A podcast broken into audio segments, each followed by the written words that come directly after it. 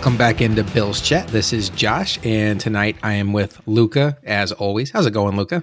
It's going good. I am happy to be back recording, and I'm just, I cannot wait to keep talking draft. And you are in a good mood tonight also because another Buffalo team is doing pretty well, huh?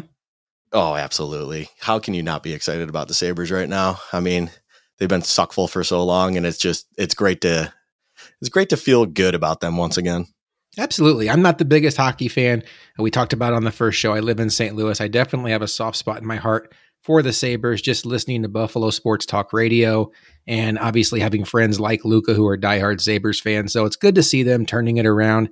Obviously, this season's not going to end in a playoff run for them, but hopefully the future is bright. But speaking of the future, the NFL future is about two weeks away now, Luka. Two weeks and change. The NFL draft will kick off on Thursday night. It is flying by. It's going to be here before you know it. And Luka, I don't think we've talked about this yet, but I know you on NFL game days in the fall. You go all out. It's an event. You have people over at your house. It's the same thing for me. I don't have people over because I have two kids, but my entire Sunday is planned around watching the Bills game and watching the other NFL games I have multiple TVs in my basement. It's NFL all day long. Same thing with you. What we haven't talked about is draft routine. So, what does draft night in the Luka household look like? So, surprisingly, draft night is actually pretty calm. Um, obviously, with them now starting on Thursdays, I think they started that probably just over a decade ago at this point. Um, Thursdays are just kind of wrapping up my work week, seeing where my Friday is gonna be, and just relaxing with the now fiance or whatever. No big plans because Thursday nights haven't been a big night for me for years now, ever since I was in college. And then Friday, act, actually Fridays of the draft, almost always now end up being when my bowling, uh, uh, whatever you want to call it, wrap up dinner, just a excuse for a bunch of grown men to drink together on a Friday night that are way too old to be doing so. Love that's, it. That's what happens on Friday. So then, you know, me and my buds that w- we all bowl together, we're just at uh, whatever fire hall or what whatnot, drinking, watching the day two of the draft. So yeah, draft draft is pretty calm. You know, I don't go all out like I do in the season. It's a pretty relaxed thing, but I definitely make sure there's at least one screen somewhere, whether I'm on the road or at a bar or at home, that has the draft on. So what I did last year was I had my nephew over. He is in high school. He's 15 going on 16 and he is a Colts fan. So I think we're going to do that again this year, although the Colts don't even have a first round pick because they traded that away for Carson Wentz. Sorry, Noah, if you're listening, that's a sore subject for you. But they traded Wentz away for some other picks, and now they have Matt Ryan. So all is well. He is a draft head. I'm very proud of that and he already has his mock draft figured out what he wants the Colts to do. But this is a Bills show, and we are going to talk all about the draft. How about day three, Luke? Are you uh, wire to wire on day three, or is that just more of a check your phone for updates kind of day for you? No, I think I mentioned it. Uh, it was either last pod or two pods ago, where day three I almost forget it when it even starts, and I noticed on the or I'll notice on the ESPN app, I should say, and be like, "Oh wow, day three started." I should probably keep an eye on that once in a while. See, this is different for me because prior to having kids and a wife, but you know, the wife by itself is not a big deal. It's very similar to having a girlfriend. She doesn't necessarily mind of me, you know, dying my, into a TV show and just going away so she can do her own thing. But when you have kids, it's kind of hard to hide in front of a TV for three days straight. So, night one, NFL draft, my nephew comes over, we watch it. Night two, much of the same, enjoy it by the time Saturday rolls around, it's a pretty tough sell for me to be like, all right, Jackie, eight more hours in front of the TV. That's just not going to fly. So what I do there is I'm kind of like you is I have it on in the background, but I'm also playing with my kids, getting stuff done around the house. I'm aware of when the bills are coming up. Honestly, a lot of times what I do on day three is I'll just listen to WGR. It's either Joe DiBiase or Sal Capaccio or Nate Geary. They're doing their draft coverage and they'll kind of keep you up to date on what's going on. And it's a very Bills centric live show. So I'm with you. I don't sit there and just stare at the TV, but I will DVR it so I can go back and look at the Bills picks and see what the national guys had to say. One last draft question. Are you an NFL network guy or an ESPN guy on draft night? I switch back and forth. I, I have to kind of, you know, on the fly when either it's the Bills pick or just anyone of note in the draft. I have to see what everyone's take was instantaneously. I need to know what was said, how it was felt. Obviously, in the day of Twitter being as big as it is, you don't necessarily have to do that. I feel like, you know, if any notable clip or if anything crazy was said, you'll find it on Twitter within the minute.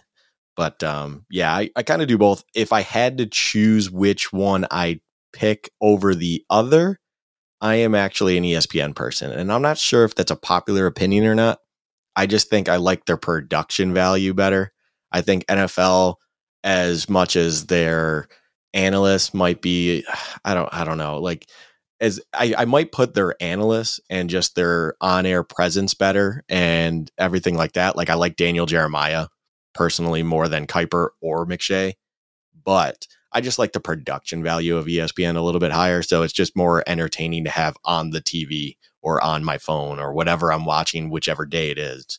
It's just a little bit a little bit more entertaining to me. There's a nostalgia factor, I think, with ESPN too. If you're of a certain age, you just grew up with Mel Kiper telling you how your team did during the draft. So I'm with you. I think I prefer Daniel Jeremiah. And I don't even know who the ESPN host is going to be this year because for the longest time it was Chris Berman. And then they transitioned to Trey Wingo. I'm thinking maybe Suzy Kolber they really need to just, just throw Laura Rutledge out there, the host of NFL Live. She is fantastic, and she would be a great point person for that show. We'll find out on draft night. Um, I'm excited to get it going. Um, tonight, we are, of course, are going to be talking more about the 2022 draft. The last two episodes, two episodes ago, we did all things offense. Last week, we did all things defense. And tonight, Luka, we are going to take a look at some mock drafts out there and essentially mock the mocks. We're going to go through those mock drafts, give our opinion of that draft as it's playing out, how it's looking for the Bills as the picks come off the board. It's essentially going to be us pretending we're watching the draft play out and giving our live reaction. I'm looking forward to that. But Luka, are you a mock draft guy? Because I feel like mock drafts are one of those things, maybe kind of like black licorice, where you either love them or you hate them. There's not really people that are like, oh, mocks are okay. I feel like there's people on one side that just can't get enough of mock drafts, and whether it's Mel Kiper or Todd McShay or Daniel Jeremiah or even some guy you've never heard of for CBS Sports or whatever, Bleacher Report, it comes out and you just have to read it. You have to see who your team picked, who they passed on, and it's like, feed me more, feed me more. And then there's the other camp that are like, this is the dumbest exercise I've ever seen in my life. All it takes is one pick to go wrong and the whole mock is ruined. And, you know, I can see the validity on both sides. I tend to be obsessed with mock drafts. I love it. I can't get enough of them. I don't care who writes them. Obviously, I put more validity into the people that write them that are have some intel within the league. But I love the scenario exercise. But where do you stand on mocks? I'm a big mock person myself as well. Also, I will say I'm a big black licorice person myself. Interesting. I a big black. I don't know what it is. There's a there's a liqueur out there. Uh, um, it's I cannot think of it. It's almost like a dessert um, out there. I can't think of what it's called at this moment in time. I'm blanking. It's probably because it's 9:46 at night and I've done a lot of work today. But it tastes like black licorice, and I'm not thinking of Jaeger. It's something else out there, and I love it. I that's like my victory shot at bars at times. Big black licorice person, but not to get too far off track on that. Um, yeah, I love mock drafts. I, I love everything about them. I think when it comes to like speculating and just seeing what people think, I I think that's what it is. It's almost like you're getting people's opinions, where the you know source material they're gathering from to make that decision is always intriguing as well, and obviously makes some people's mocks have a little more validity and you know meaning to them. You know, clearly they might have insider info or they're hearing around the league what might be transpiring with a certain pick here and there but just in general, all the different sites out there, all the different people that take the time to make these mocks, it's fascinating to me to see where they view all these different teams and what they feel would be best for them come draft day. And and I I cannot get enough of it. I love when people post it. I love when discussion happens about it. I get mad at my own my normal day job when I see in the Discord for instance that someone's talking about a mock draft because I want to be involved in that conversation. I want to hear what they have to say about it because it is just I can't get enough of it. I can't. And then once the draft comes and it's done, I'm almost mad because we're not going to get Mac mocks for another nine months or so. So it's a lot like Christmas for me, where I, I'm a big Christmas guy. And I've been that way since before I even had kids. But even now that I have two kids, it is that times a thousand. Is I love everything about the Christmas season. I love the songs. I love the get-togethers. I love hanging out with your family. I love buying gifts. I love the Santa Claus stuff. The second that December 25th is over, I don't want to hear jingle bells. I don't want to see snow on the ground. I don't want to hear anything about Christmas. It's the charm is gone. The day is over. We had our Christmas. It's great. It's not the same at that point. I don't want to watch Christmas movies on Jan- on December 26th. It's done. Same thing with you and the mock drafts. I know we get the day after. Here's a mock draft for the next year. I have zero interest in those. I will take a peek at them just to kind of familiarize myself with who the guys are that are getting steam for the next year. And honestly, with the way they're already talking about the 2023 quarterback draft class, I'll probably take a peek at it just to familiarize myself with some of those names because it's already being hyped as one of the better quarterback classes in a long time. But I can't do day after draft mocks for a, a year out. But we're on the same page there. I'm looking forward to mocking the mocks tonight and uh, going through a few of those exercises with you. But Luka, we have some Bills news to get to because our last show was recorded on Tuesday. And then on Wednesday, the Bills decided to drop a bombshell with a Stefon Diggs extension. So, Luka Stefon Diggs is locked up for the Bills for the uh, foreseeable future. And I guess my first question to you is one, were you in favor of that extension given his age and his production? Because I will tell you, I thought it needed to be done. I thought he's still playing at a very high level. And I think we've talked about this. Stefon Diggs, to me, is a guy who's going to age very well the way he plays. I think even when he starts to lose a step, which I think will be several years down the line, he profiles very well as a guy who just moves into a full time slot role and is going to be just fine there for three or four years, even if he doesn't have that high level of explosion that he has right now. I was all in favor of it. But what was your reaction when you saw the extension? It's exciting to start with that it's another guy who's going to be here for the foreseeable future. And as he even put it, to retire a bill and just retire at this location. And I'm going to start also by saying I apologize if anyone hears a dog barking. Uh, my backyard neighbors leave their dogs out for hours at an end, and he always wants to get inside. So my windows are open. If you hear it, I apologize. Um, but yeah, I love the move. I love the uh, I love everything about keeping Diggs in Buffalo for the rest of his career. I love, you know, 17 to 14. I love everything about it. As you said, I do think his talents will translate very well when it comes to later on in his career. It seems like is it just me or does it seem like wide receivers, especially of the elite nature in the peak of their career that have great footwork generally age well? The guys who are able to create space and are able to do things with their footwork and just, you know, get the most out of a little bit. Those are the guys that can really push, you know, say the early to even mid 30s of their career and really become still useful in that time because I think that's kind of where I put Diggs. I kind of put him obviously his elite route running ability is what allows him to create beyond space with, you know, combining that with his speed and everything of that nature.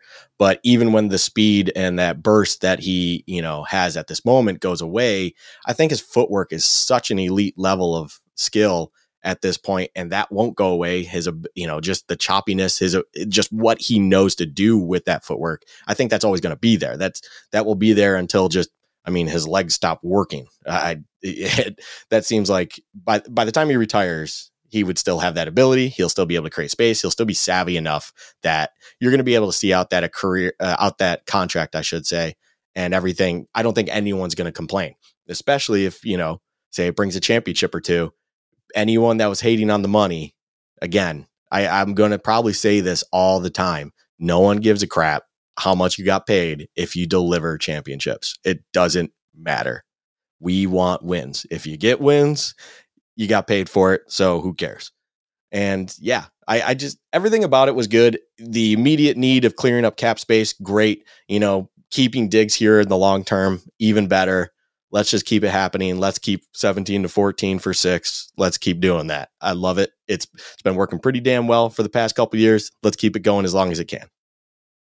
And the thing about the money is we have to keep in mind that the salary cap is always going up. The NFL is still recovering from COVID from a couple years back. So the cap is lower than they projected, but it's projected to go up significantly, especially with these new Amazon TV deals that are coming around.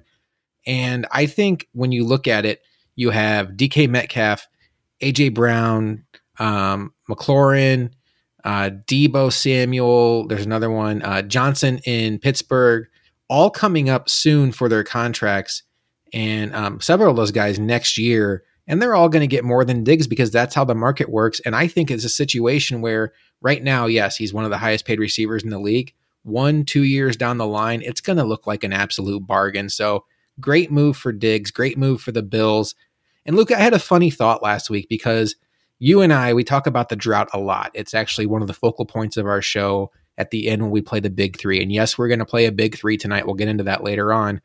But if you were a member of Bill's Mafia that survived the drought, there was a time, Luka, when we would just spend hours and days refreshing Twitter to see if Charles Clay was going to sign with the Miami Dolphins or if they were going to let his transition tag go and he'd be with the Bills. Charles Clay. There was a time when Bryant Johnson from the Cardinals hit free agency and we were refreshing Twitter hoping he would sign with the Bills. What a difference this is now, where it's Von Miller, Stefon Diggs, like premier players at their positions in the league, superstar, high end players want to come to Buffalo, or in Diggs' case, came to Buffalo and want to stay in Buffalo. It's just a completely different existence. Sometimes I have to pinch myself because it doesn't feel real, but this is our reality right now. I think 70 to 80% of it has to do with 17 because he's that special, but you can't ignore the fact that what Brandon Beane and Sean McDermott have built from the ground up, and they did in fact come in and build it from the ground up, is a recipe for long term success. It's a program people believe in, it's a program people want to be a part of.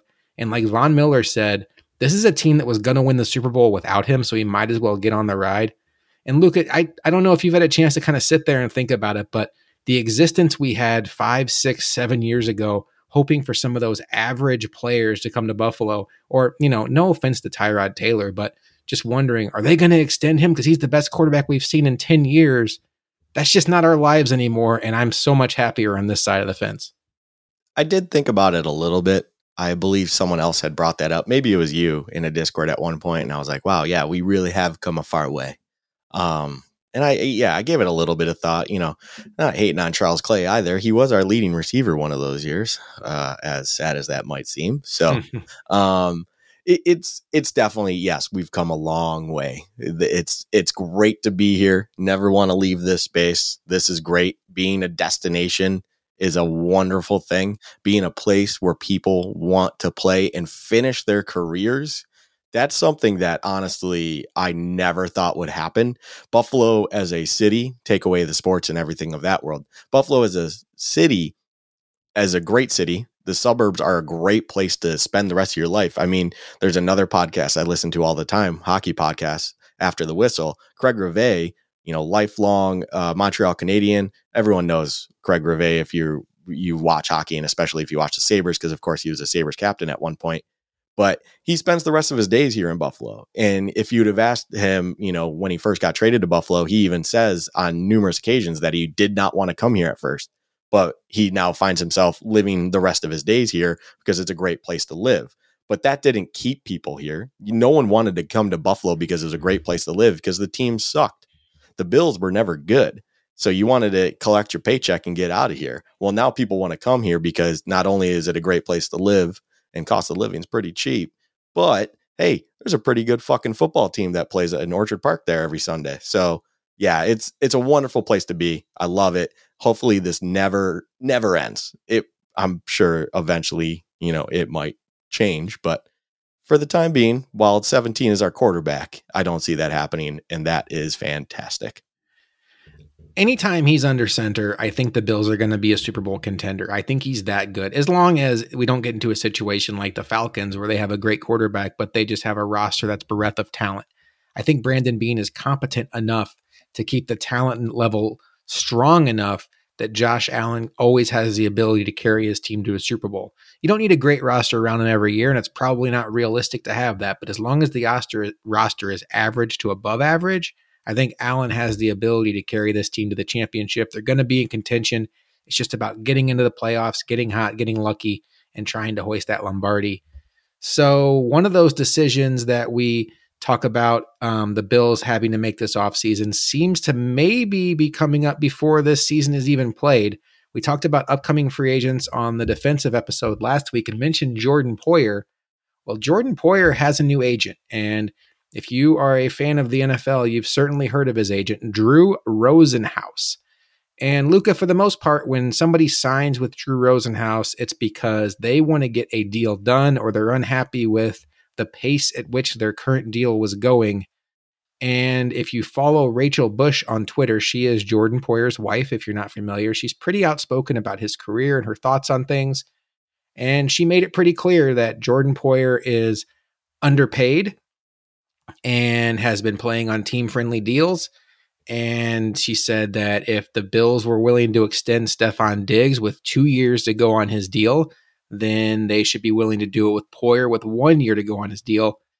There's a lot to get into with this Jordan Poyer, Rachel Bush Twitter dynamic, but let's set that aside for now. And just in general, given his age, 31, but given his current level of play, which was all pro, what do you do with Jordan Poyer, Luka? It's an interesting question. Um, I think we discussed it, as you said before. He was definitely on the list of priorities. Uh, just under Eddie O and Knox, I think, is where we agreed we put him as a priority.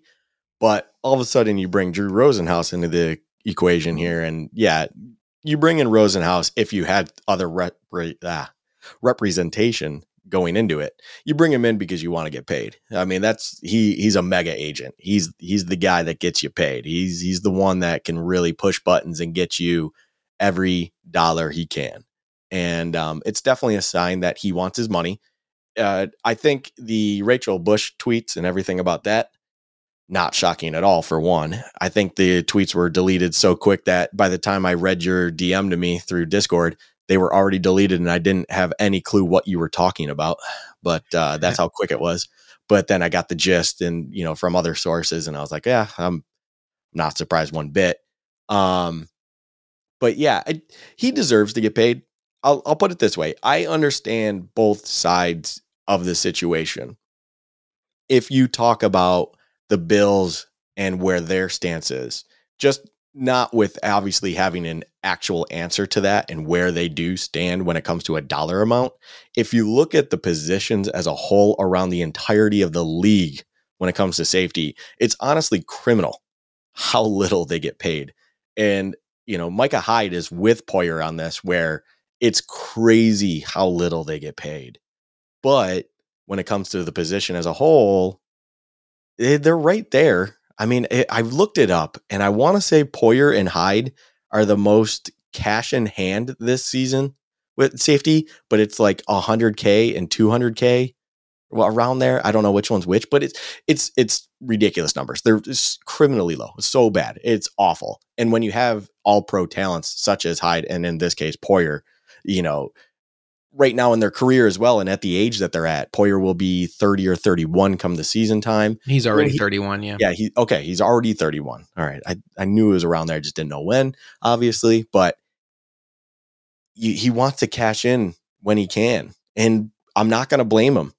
He's he's playing the best football he has ever played in his life and he now has an opportunity in front of him to get paid. Why shouldn't he?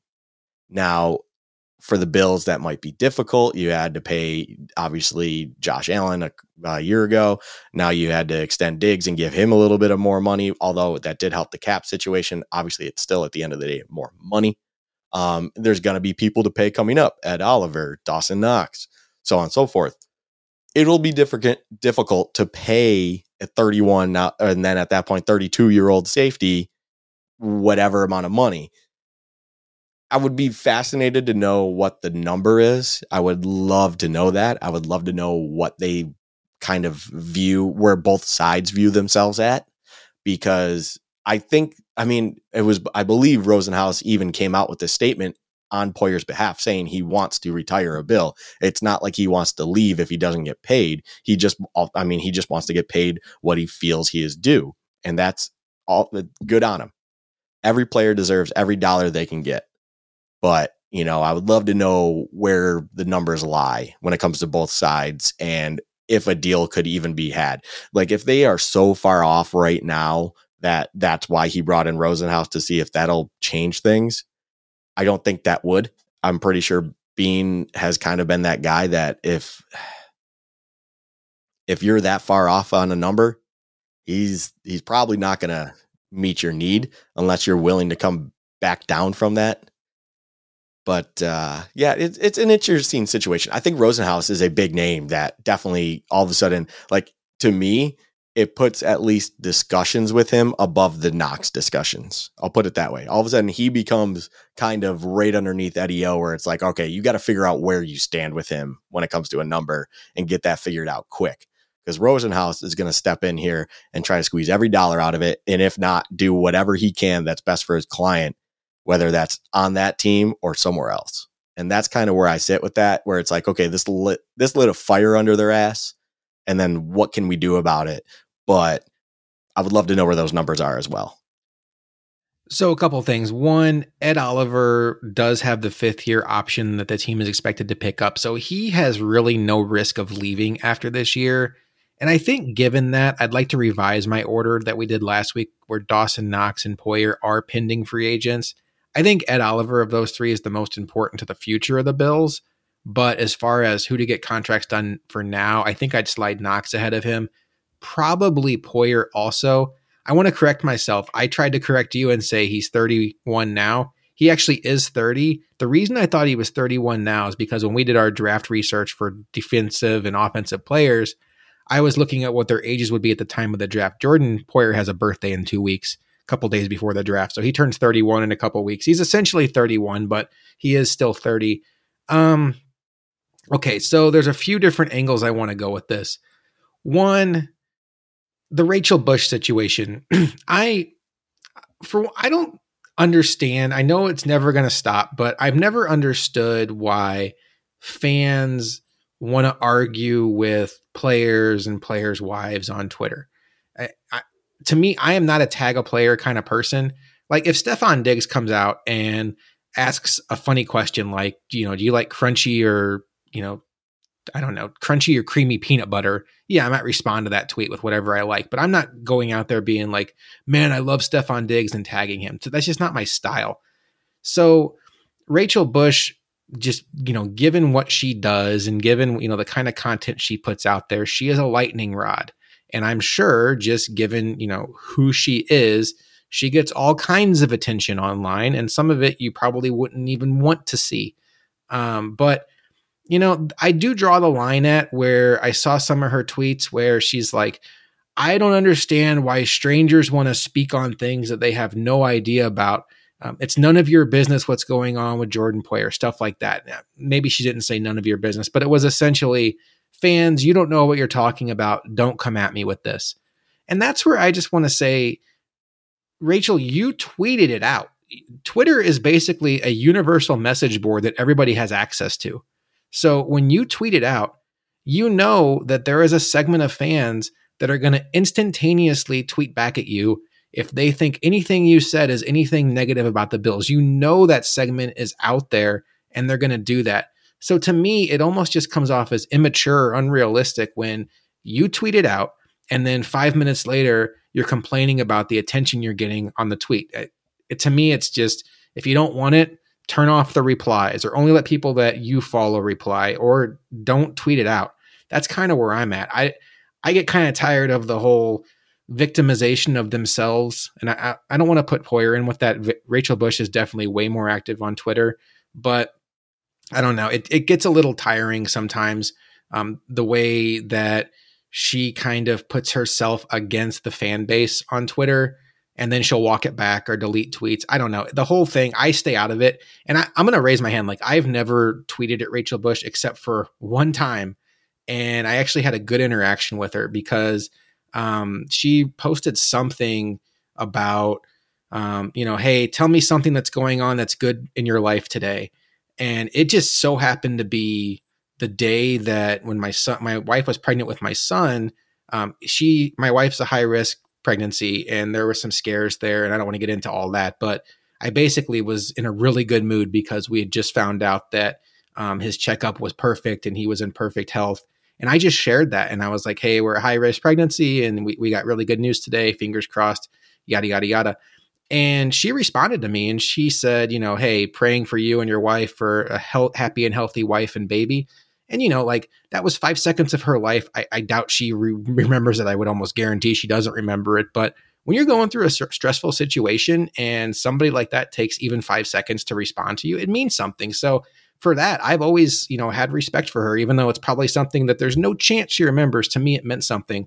So I don't want to sound like a hypocrite, but I find the whole us against them, like Bills Mafia, stop responding on players' contracts. You brought the topic up. Probably not the best forum to do it, particularly on Twitter. It never goes well on Twitter. Twitter is the the house of the um, outspoken minority, which is basically 5 to 10% of the fan base who will just angry tweet at you all of their thoughts. But because they're so angry and they're so outspoken, it clouds your judgment of what the fan base does because the other 90% who don't tweet at players, you don't get their positive energy. You only get the, the energy from the people that are going to go out of their way to tweet at players and players' wives. And that's why I just think the whole situation just leads to negativity. So I would like to see that part go away. Now, with as far as Jordan Poyer goes, I have really mixed reviews. And I think if I had to choose today, I would say I don't necessarily want the Bills to extend him because he is going to be 31 when the season starts. He's going to be 32 before next season starts. And we already have big money locked up in Von Miller, who is on the wrong side of 30. You have two years left with Micah Hyde, who's on the wrong side of 30. You have big money locked up in Trey White, who is coming off of a torn ACL, and you don't know how he's going to recover from that. And quite honestly, with Ed Oliver and Tremaine Edmunds contracts coming up, I am just nervous about all of these high dollar contracts on defense, particularly with so many of them to players being on the wrong side of 30. And I know it's a cold hearted way of looking at it because Jordan Poyer is very much one of the faces of this Bills turnaround since 2017. He and Micah Hyde are right there, along with Sean McDermott, as far as players who have been at the forefront of this. But what I don't want to do is pay somebody for what they've done. If you let Jordan Poyer go after next year, and he's great for the next three years for just pick a random team for the Minnesota Vikings. He goes there, he's still playing like an all pro. What have you lost? You haven't lost any money, but you, you know, a player that you really like is great for another team. Yeah, that's going to sting. But the counter side of it is what if you pay Jordan Poyer like an elite safety and then 32 starts looking like what a lot of other 32 year olds look like in, in the NFL? he starts losing a step. And then by the time he's 33, he's not playing at that high, high level. I don't want to bet against Jordan Poyer, but what I I do want know is Father Time is undefeated, and I know that the Patriots they built a dynasty, yes, off of Tom Brady. We all get that, but Bill Belichick was cold hearted with his roster decisions. Lawyer Milloy, Ty Law, Richard Seymour, players who were legendary in New England, Willie McGinest, they got shown the door. Randy Moss shown the door because he's like, hey, our, our algorithm says that you're at this age and your cliff is coming. And he wasn't always right.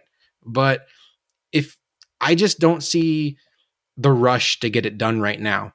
And if he's going to be upset, he's going to be upset. But the other part of this is, and I hate to say this because it's kind of like saying the the quiet part out loud. The Jordan Poyer Micah Hyde safety combo is fantastic. And the the defensive numbers were fantastic last year. But they couldn't stop the Chiefs two years or in a row in the playoffs. Hyde and Poyer were out there for the last touchdown drive, the 13 seconds drive, and then overtime, where it essentially felt like when are the Chiefs going to score, not if they're going to score. Um, you know, when they played the Buccaneers, it was basically drops by the Bucks. It felt like the Bucks could have scored every single drive. So I'm not at all saying that Jordan Poyer is overrated or Micah Hyde's overrated, anything like that. I love these guys. What I'm saying is with the NFL in 2022, I don't necessarily want to invest all that money on defense. It's an offensive game. And Jordan Poyer could get injured tomorrow and miss the entire season, and the Bills' betting odds would not go down a single point. We saw that with Trey White. Trey White's an excellent cornerback. He got injured on Thanksgiving. The betting odds didn't go down at all. It's an offensive game. The Bills are a Super Bowl contender because of what they are on offense. And I don't need to bog down this team with high dollar contracts on defense. And unfortunately, I'm not in a rush to extend Jordan Poyer. If he still plays at a high level this year, you have the franchise tag option if you want to. You could extend him after that. But the one year left on his deal really works for me. That's where I'm at. I'm not in a rush to get it done, but I do think they will get it done. Luka, I know I just said a lot, so I'll just kind of kick it back to you and see if you have any thoughts on that huge word salad I just threw at you. Yeah, I'll wrap it up. But um, yeah, I I'm with you overall. You never. I think the best point you brought up, and this is what I want to kind of wrap up with, is you never pay a person just solely for what they did. You still have to pay them because what you are paying them is for everything you expect of them in the future. When you get hired for your job, they're paying you for what they expect you to give them the same goes for contract extensions or, you know, giving a player a contract in the NFL. You're paying them for what you want them to contribute afterwards. Now, I want to follow that up with I think this is where we might separate ourselves. And I know I brought up this point. I'm a little more willing to pay a guy like Poyer to keep him around the building. I think the value of a guy such as Poyer, and this goes for Hyde as well, because they're such McDermott guys, because they're such they are the culture and they're almost the staples of this defense and what they've been building all these years. They really kind of feel that way. I mean, I feel like I'm not the only one that thinks that. They no, are I'm with you. I'm with yeah, you. Yeah, they're they're the two heads to the giant that is this defense. Yes, the production and everything like that might not be on the field anymore, but you really want a guy like him still sitting there kind of bringing in the next gen, bringing in all the new talent and getting them up to speed and teaching them the little intricacies that is this defense and what to do going forward so that hopefully it can be smooth when you have to move beyond him. Whereas if you just let them walk, you, you might have a little bit of a learning curve there where you see some drop off. Yes, this is an offensive game. That is where I want to put my money as well but also I still want to be comfortable with my defense. It's really nice knowing that your defense is not going to get blown up. They did get blown up against the Chiefs, but everyone gets blown up by the Chiefs. Let's be honest.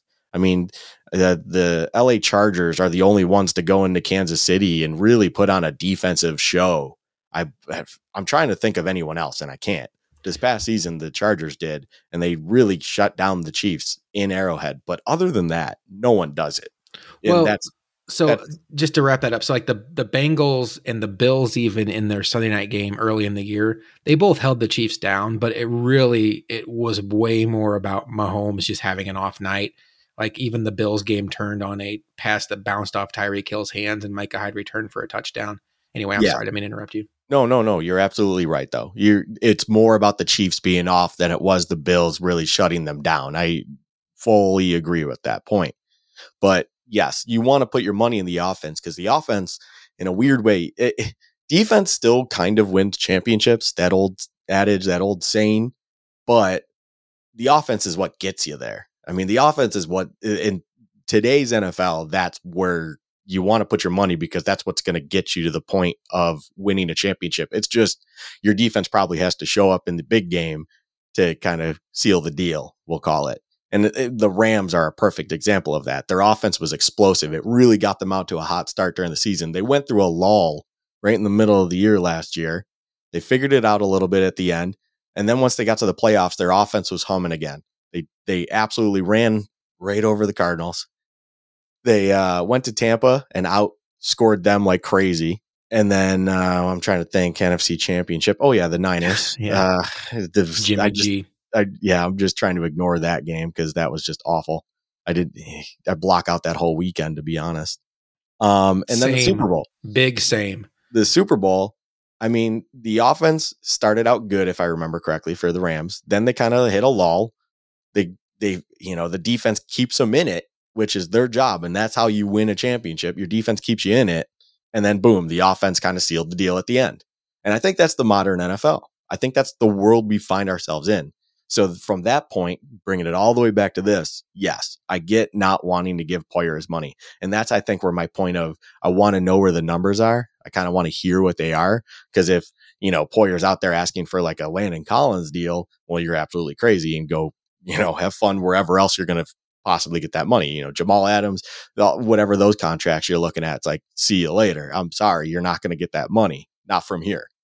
Well, he's, he's a better player than those guys. You're just speaking to the absolute lunacy of those contracts. Exactly. I, the, those contracts are bonkers. I have them up in front of me. I mean, to think that Jamal Adams' AAV is $17.6 million is just asinine.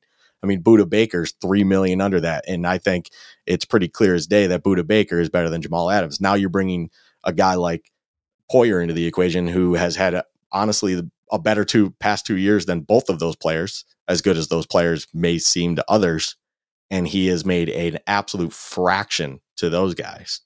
So, yes, he wants to get his money now because he didn't get it before. You don't pay people for what they did, you want to pay them for what you get. But if you have to kind of take what we'll call a luxury tax to keep them in the building and keep them around, and it's not outrageous, you know, say the number is only a couple mil off, right? And it's nothing crazy. I'm for it. I'm okay with it. I I get it because that's where you can kind of justify yeah, we're paying you for the cheapness that was your contract when we got your good years. We want to keep you around as almost a player coach now. You, you we're probably still going to be using him, but at the same time, he's going to be there for his knowledge just as much of his skill set. And that's kind of where I'll wrap up with that. Like I'm I'm with you with not paying it because you want to pay the offense at the end of the day. This is an offensive league but I'm a little away from you in the sense of I'm willing to pay a luxury tax to keep Boyer in the Poyer in the building as long as it's somewhat reasonable. What it comes down to for me is we both know Jordan Poyer is a chip on the shoulder guy. Like he didn't get drafted high. He wasn't thought of very highly when he went into free agency and came to the Bills. He was coming off of an injury. He's been a Pro Bowl snub almost his entire time with the Bills. He finally made All Pro this year, but still didn't even make the Pro Bowl. So it wouldn't shock me if for Poyer, and this is not a negative, his motivation is all about that AAV, where he wants to be up there in that 16, 17 million dollar a year range. But when you look under the hood of the contract, it's really a 12 million APY with um, you know, fluff on the end to get that average up, very similar to that Von Miller deal where it comes across the ticker at six for 120 and you're just like, oh my God, Von Miller cashed in. And then you look at it and it's three years, 17 a year, still good money, but not the contract that we we saw on ESPN. It wouldn't surprise me if that's what was driving Poyer, just that respect, that recognition. That's a big thing for competitors, especially someone like Poyer who's been overlooked a lot in his career.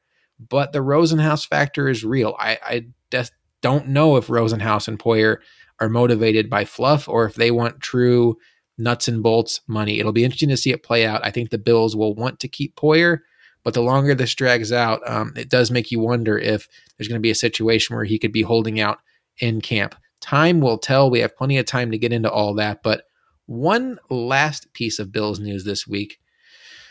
Luka, a couple days ago, the Bills brought back Bobby Hart. Now, mm the memes and gifs on Twitter were fantastic because it seemed like, well, almost you you can never get all of one fan base to agree on something. It sure felt like all of Bills Mafia came together and said, "This is a bad idea." And, you know, I don't think this has to mean anything. You have to bring 90 guys to camp and if they want to bring Bobby Hart to camp, let him compete, compete for a job, fine.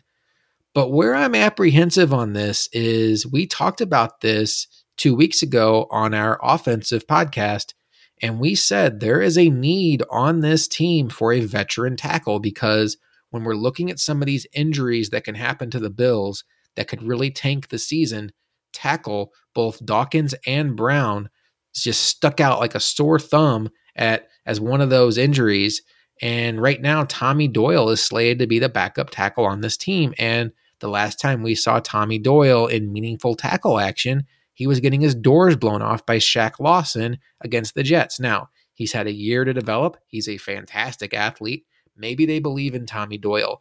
But what I am concerned about, Luka, is that they feel that Bobby Hart checks that box for that veteran to compete with Tommy Doyle for the swing tackle. And that's not enough for me. I'm not in the building. Nobody asks what I think. But for a team that's ready to compete for a Super Bowl, you're talking about a Spencer Brown or a Dion Dawkins serious injury away from either unproven Tommy Doyle or very proven Bobby Hart playing meaningful snaps. Look, we still have seven rounds of a draft to go through, so it's not time to panic yet. But I was not overly excited to see Bobby Hart. It was almost give me anybody but Bobby Hart. Give me Joe Veteran X from random team Y, and let's just see if he can work out because I feel like I know they say bird in hand is better than however that saying goes. We know what Bobby Hart is, and it's not suitable to be taking meaningful snaps in an NFL game. So I was a little bit disappointed, but I'm not freaking out like the rest of uh, Twitter that I saw. How did you feel about Bobby Hart? I'm not going to give this one uh, too much time. I'm going to let this one slide real quick. Yeah, I I don't want to see. They must love him as a person. They must absolutely love him as a person. Or he's got pictures on somebody. Yeah, right. Or he's blackmailing somebody. Right. Because he keeps coming into this building, and I don't know how. You have enough tape on him to know that you, I, I, you don't want him on the field regularly. God forbid, if at all. But he's a modern day Josh Reed. He never yeah. produces, but he still gets a job. Yeah, I mean, hey, if he's a great person and they got to hit the 90 mark to come into camp and you want him around for whatever unknown reason, cool. That's awesome perfect. Just please don't let it be the solution to your veteran tackle, as you brought up. Please don't let this be that thing. I don't think it will be personally. I think it's just to hit the numbers. It's a friendly face. It's one that's been in the building plenty of times. He's gonna he knows everybody. And in in a weird way, there's a, just a nice comfort to that. You, you you know you don't have to you know, hold his hand through the building, hold his hand through the offseason program, what's expected of you. Oh, he'll do plenty of holding on his own. Hey yo.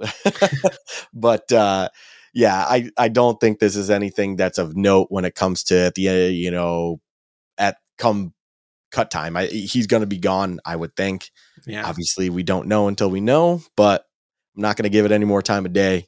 I don't think this is anything of note other than it's just a name we seem to love to see the Bills bring back in and somehow unify all of us in our distaste with such a signing. It brought us together after a long week of Rachel Bush trying to divide us. So for that, I respect it. But yes, I agree with you. He's probably going to be cut, placed on the practice squad, and there is a break glass in case of emergency. Spencer Brown twists his ankle in Friday's practice elevate him up to get us through a game kind of situation. That's some serious panic glass. Yes, that is. I mean, I don't even know if he could break the glass, but we'll have to see. And it, you know, somebody did say like it's a good thing Bobby Hart doesn't have Twitter because he would hate the reaction. It's okay. Even if he does have Twitter, it's not like he'd know how to block us. Oh my goodness. Just brought it home. Yeah. Da-dum. All right let's uh let's move on because i'm excited to mock some mocks with you luka. What we are going to do tonight is we're going to pull up a couple mock drafts that have been put out by the national media and luka and i are basically going to pretend like we're watching the draft together and live it out right in front of you our reaction to all of this and what we're going to what would we react to as certain picks come flying off the board what it means for the bills so just imagine Luka and I as two guys just sitting in uh, a man cave or a sports bar somewhere. We'll do sports bar because that's the whole essence of Bill's chat. We're just yeah. sitting in a sports bar, drinking a couple beers, just watching the draft play out and just sharing comments with ourselves. Are you ready to get this mock the mock going, Luka? Absolutely. I'm excited. All right, we are going to start off with a mock draft that was posted today by Sporting News. And it was posted today, like I just said. I don't know why I felt the need to say that again, but there we are. And we're going to start off with the Jacksonville Jaguars on the clock. And luka Roger Goodell has come to the mock podium and announced Aidan Hutchinson as the first pick of the draft to the Jacksonville Jaguars. And luka right off the bat, we have a trade for number two. The Detroit Lions were on the clock, but now the New York Giants are on the clock. We have a trade going on in this mock draft. What's happening? The Giants are on the clock. What do you think they're going up for? It has to be like they're just. I don't understand this from the Giants' standpoint. The top is loaded with positions they need. This doesn't make sense. But the Giants come up and they take Evan Neal, offensive tackle from Alabama. They give the Lions a first and a second round pick to move up. Uh, Luka, this this mock kind of or this situation does not make a lot of sense to me. Uh, Joe Schoen and Brian Daboll are trying to build that program up, and the Giants have a lot of needs to fill. I don't think they're super anxious about trying to win this year. And Evan Neal, great player, but with the Giants having picks at five and seven, it sure feels like one of the big tackles would fall to them if that's what they're trying to do. Sure, we don't know what their board looks like. Maybe there's a gap between Evan Neal and the other two tackles. To me, this this pick doesn't make any sense. Yeah, I would 100% agree with that. Sitting at 5 and 7, you have to feel comfortable with as you said, one of the two big tackles falling to them and for you to go out and trade your f- fifth pick, so the first of your first and then also a second round pick in this draft to then ensure you get Neal. I guess if you're really in love with a player, you really go out there and get him. But yeah, head scratcher, head scratcher for sure. Um, this is where the whole trading and mocks is an interesting part. But to wrap this up real quick and let you keep going on with this fun, fun bar topic, this would have one. If we were at a bar, we would definitely be looking at each other, going, uh, "What is going on?" But uh, hey, they want to shore up the offensive line, and uh, that's their pick, I guess. So the Giants make that move for Neal that puts Houston on the clock, and they take the first defensive end or the second defensive end off the board. Kayvon Thibodeaux comes off the board. The other New York team comes up and they take Kyle Hamilton, the safety from Notre Dame. And now the Lions had traded down with the Giants, but uh oh, Luka, we have another trade.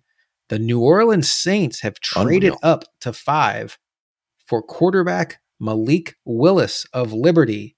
That's a shocker. And then at six, the Carolina Panthers, who might have been eyeing that quarterback, now will take Ekwonu, the tackle from North Carolina State.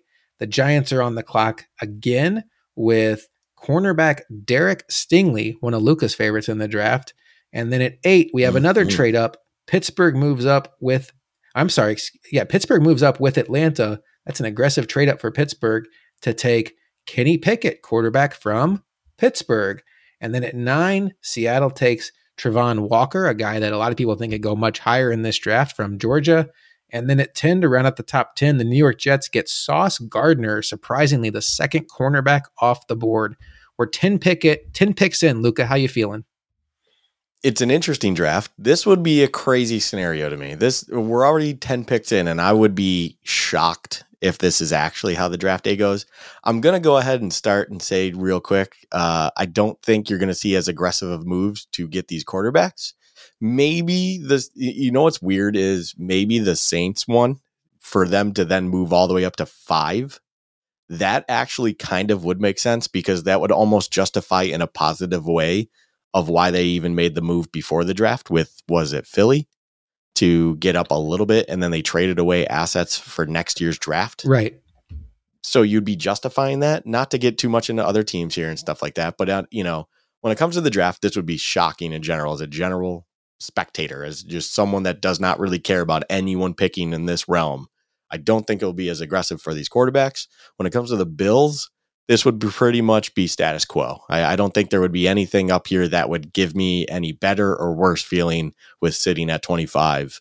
And we would be just moving right on along, hopefully fast as possible. No one's taking all of their time.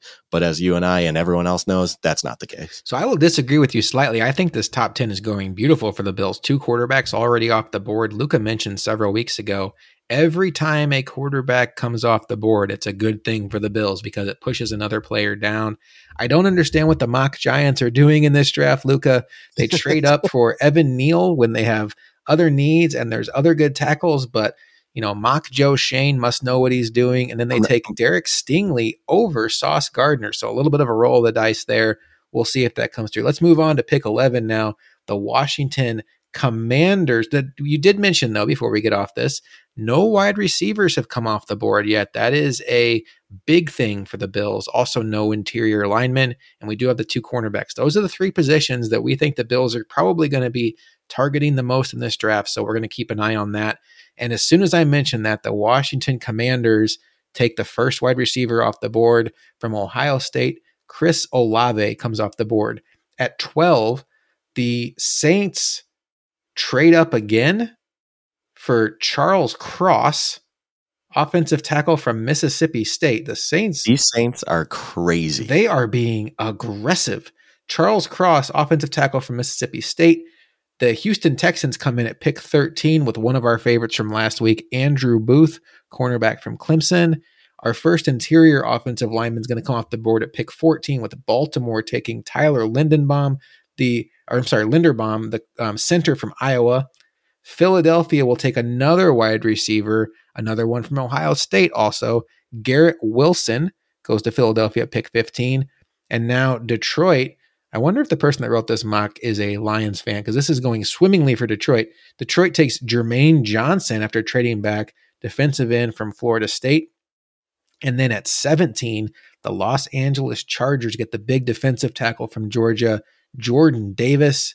And then at 18, oh Philadelphia takes Nakobe Dean, linebacker from Georgia. 19, we're going to get our third Georgia player in a row coming off the board as Minnesota is going to take Devonte Wyatt. And then at 20, he's not from Georgia. I must have typed that wrong, right? And then at 20, Atlanta takes Jameson Williams, the wide receiver from Alabama. So Luka, the first 10 picks went by. We had no receivers come off the board. We're sitting pretty. And then the next 10 picks come off, and it's Olave, Garrett Wilson, Jameson Williams. And then we also get a cornerback coming off the board with Andrew Booth. We see Nakobe Dean, linebacker, come off the board. That's a need we said could be a sneaky need for the Bills. And then Tyler Linderbaum, maybe not the interior position we think the Bills could use, but they definitely could use an interior lineman. Uh, that uh, 11 through 20 was not quite as kind to our Bills as the uh, the first 10 picks. Yes and no. I think both of us, when we were talking offensively back a few weeks ago, we weren't as big fans for the Ohio State wide receivers for certain reasons. And to see them as the only two until what was it, the final pick we talked, Jameson, Jameson Williams. being 20. Yeah. I think that's interesting. I think that's good. I, I I would say that's a success because now you're leaving the options that at least you and I are still comfortable with come 20. Because I think this is when once you get to 1920, you know, obviously in this draft, we've already had a bunch of trades. So this is just crazy. But once you're at 20, that's where if say the Bills were really interested in a guy like Jameson Williams, maybe they would really start making some calls and seeing if they could flirt and get up there because they feel he's going to be taken sooner rather than later. Um, what I will also add is if Jordan Davis falls to 17 into the Chargers, that is not good for the Bills. That defense goes from already scary to even more scary. And I am freaking out right now because that I don't want a 340 pound man that can run a sub five on the Chargers right now. so getting that in the AFC would stink. But um, yeah, I, I don't think I'm as negative about this. Andrew Booth going to the Texans, I think him being off the board that would stink when it comes to you know what we discussed as a need for the Bills. Nakobe Dean, yes, we said is a sneaky need at linebacker, but I mean, you would expect him to be gone, or at least I think we would expect him to be gone. So that's not too much of a surprise. Yeah, and I, I will also finish with I think this guy might have been a Detroit Lions fan, eh, or at least mm-hmm. has an affinity for the Detroit Lions, because getting Jermaine Johnson the second at 16 through trades is really nice. Yeah, the Lions are just owning draft day. And speaking of Detroit, their former general manager, Matt Millen, would be very proud of the Philadelphia Eagles because they would have taken wide receivers in the first round three years in a row Jalen Reagor, DeVonta Smith, and now Garrett Wilson. So if only they had taken DK Metcalf and uh, Justin Jefferson, who both fell in their laps and they passed, they probably wouldn't be in this position. But alas, here we are. And yeah, let's move on to pick 21. And Luka, this one's going to be a heartbreaker. The New England Patriots get Trent McDuffie, cornerback from Washington. Mm. And another position we're looking at, Drake London goes to the Green Bay Packers at pick 22 to replace Davante Adams. Uh, pick 23, your Arizona Cardinals get really good value in David Ojabo. Just not really sure how quickly he's going to be able to help out the team with his injury. At pick 24, the Dallas Cowboys take the first guard off the board with Kenyon Green. And the Buffalo Bills, Luka, are on the clock at pick 25. So let's go ahead and pause it right now and talk about what the board looks like. Um, you know, we know the two quarterbacks are off the board Malik Willis and Kenny Pickett. The wide receivers off the board, there's four of them off the board right now Chris Olave, Garrett Wilson, Jameson Williams, and Drake London. There are three tackles off the board Evan Neal, Ekwonu, and uh, Charles Cross. Two interior linemen with Linderbaum and Kenyon Green. Five edges off the board Hutchinson, Thibodeaux, Walker, Jermaine Johnson, and Ojabo two defensive tackles, Jordan Davis and Devonte Wyatt, um, one linebacker, Nakobe Dean, one safety, Kyle Hamilton, and four cornerbacks, Derek Stingley, Sauce Gardner, Andrew Booth, and Trent McDuffie. To me, the biggest thing there is four cornerbacks and four wide receivers. So, Luka, we're sitting at this bar, we're drinking a beer, the Bills are on the clock. What are you hoping for? I'm not sure what I'm hoping for at this point the McDuffie pick would definitely be, as you described, a heartbreaker. That's one you sit at 20, come 21, and you're like, man, just slip a couple more. I think, I, I don't think there would be a person upset out there with McDuffie at 25. I think that would be a great value at pick 25, regardless if it's an immediate need or a look at the future in general. I think that would be a great thing to have happen. So then him to slide, not, or to him not to slide, and then also be taken by New England, kind of a downer. Um, yeah, I'm not, this would be very interesting. This would, this would be, I, I wouldn't actually know what to expect from the Bills at this point. I think you're sitting there and you see guys like Trevor Penning still on the board and you would have expected him to be gone. So would they yeah. even maybe be like, man, that's a that's a tremendous value of a tackle on there. Now, obviously, tackle is not an immediate need or something that's a lot of people would view the Bills targeting, but the value in it in itself is like, wow, how do you pass that up? You have still like a Treylon Burks sitting there. You have Devin Lloyd, the linebacker out of Utah, which I think you and I both view or at least viewed coming into this as a top 15, 17 pick, you know, at least top 20, we'll say. So you, there's a lot of value, or at least interesting value, we'll call it, still sitting there at 25. So, you know, come 24, you got Kenyon Green, uh, the guard out of Texas A&M, taken by the Cowboys. Now it's our turn. I I honestly would be fascinated to see where the Bills would go from here. I think they could go with a couple of receivers you talked about. I think Treylon Burks would stand out to them very well. Um, obviously, you and I would be hoping for Christian Watson. I don't know if the Bills would value him that high. The Penning thing is very interesting because that just seems like tremendous value at this point. Uh, I mean, look, I, I, know people wouldn't be super excited about a guard, but Zion Johnson to me is somebody that just mm, changes your offensive line, and he fits perfectly what I think the Bills want to do. Luka, would you consider a running back here? No, I would not. All right. Well, the pick is in. Let's find out what the mock Buffalo Bills do. And wait a minute, what's that sound? We have another trade. The Buffalo Bills have traded down Luka, and they have traded with the Detroit Lions, the movers and shakers of this draft. Detroit has come up to take the quarterback of their future, Desmond Ridder, quarterback from Cincinnati. Ooh. And the Bills, in trading back to pick 32, get pick 32 and also get a late three. So they get a late three to drop back about seven spots. So what's going to be interesting to track over these next few picks is does anybody come off the board that is going to make the Bills regret trading back? Because a late three is cool, but if it costs you a premier player that you could really come in and help your team, it may not be worth it. Let's see what happens. So right at pick 26, Luka's guy Trevor Penning comes off the board, Northern Iowa offensive tackle. Pick 27, my nephew's Indianapolis Colts trade up. They don't have a first round pick, but now they do. They trade up with the Bucks. They give a second and a third to take, take Boye Mafe, defensive end. Now this is weird. We'll talk about this in a second. Uh, the Colts take Boye Mafe, and then these next few picks are really going to hurt Luka. 28, the Green Bay Packers take Jahan Dotson, wide receiver. 29, the Chiefs take Treylon Burks, wide receiver. 30, the Chiefs again take Devin Lloyd, linebacker mm. out of Utah. And at pick 31, The Giants continue their head scratching draft in this mock, trade up to pick 31, give up a second and a fourth to take George Karlaftis, defensive end from Purdue, and that leaves the Bills on the clock at pick 32. Uh, really quick, I want to circle back on that Indianapolis point. They traded for Yannick Ngakoue.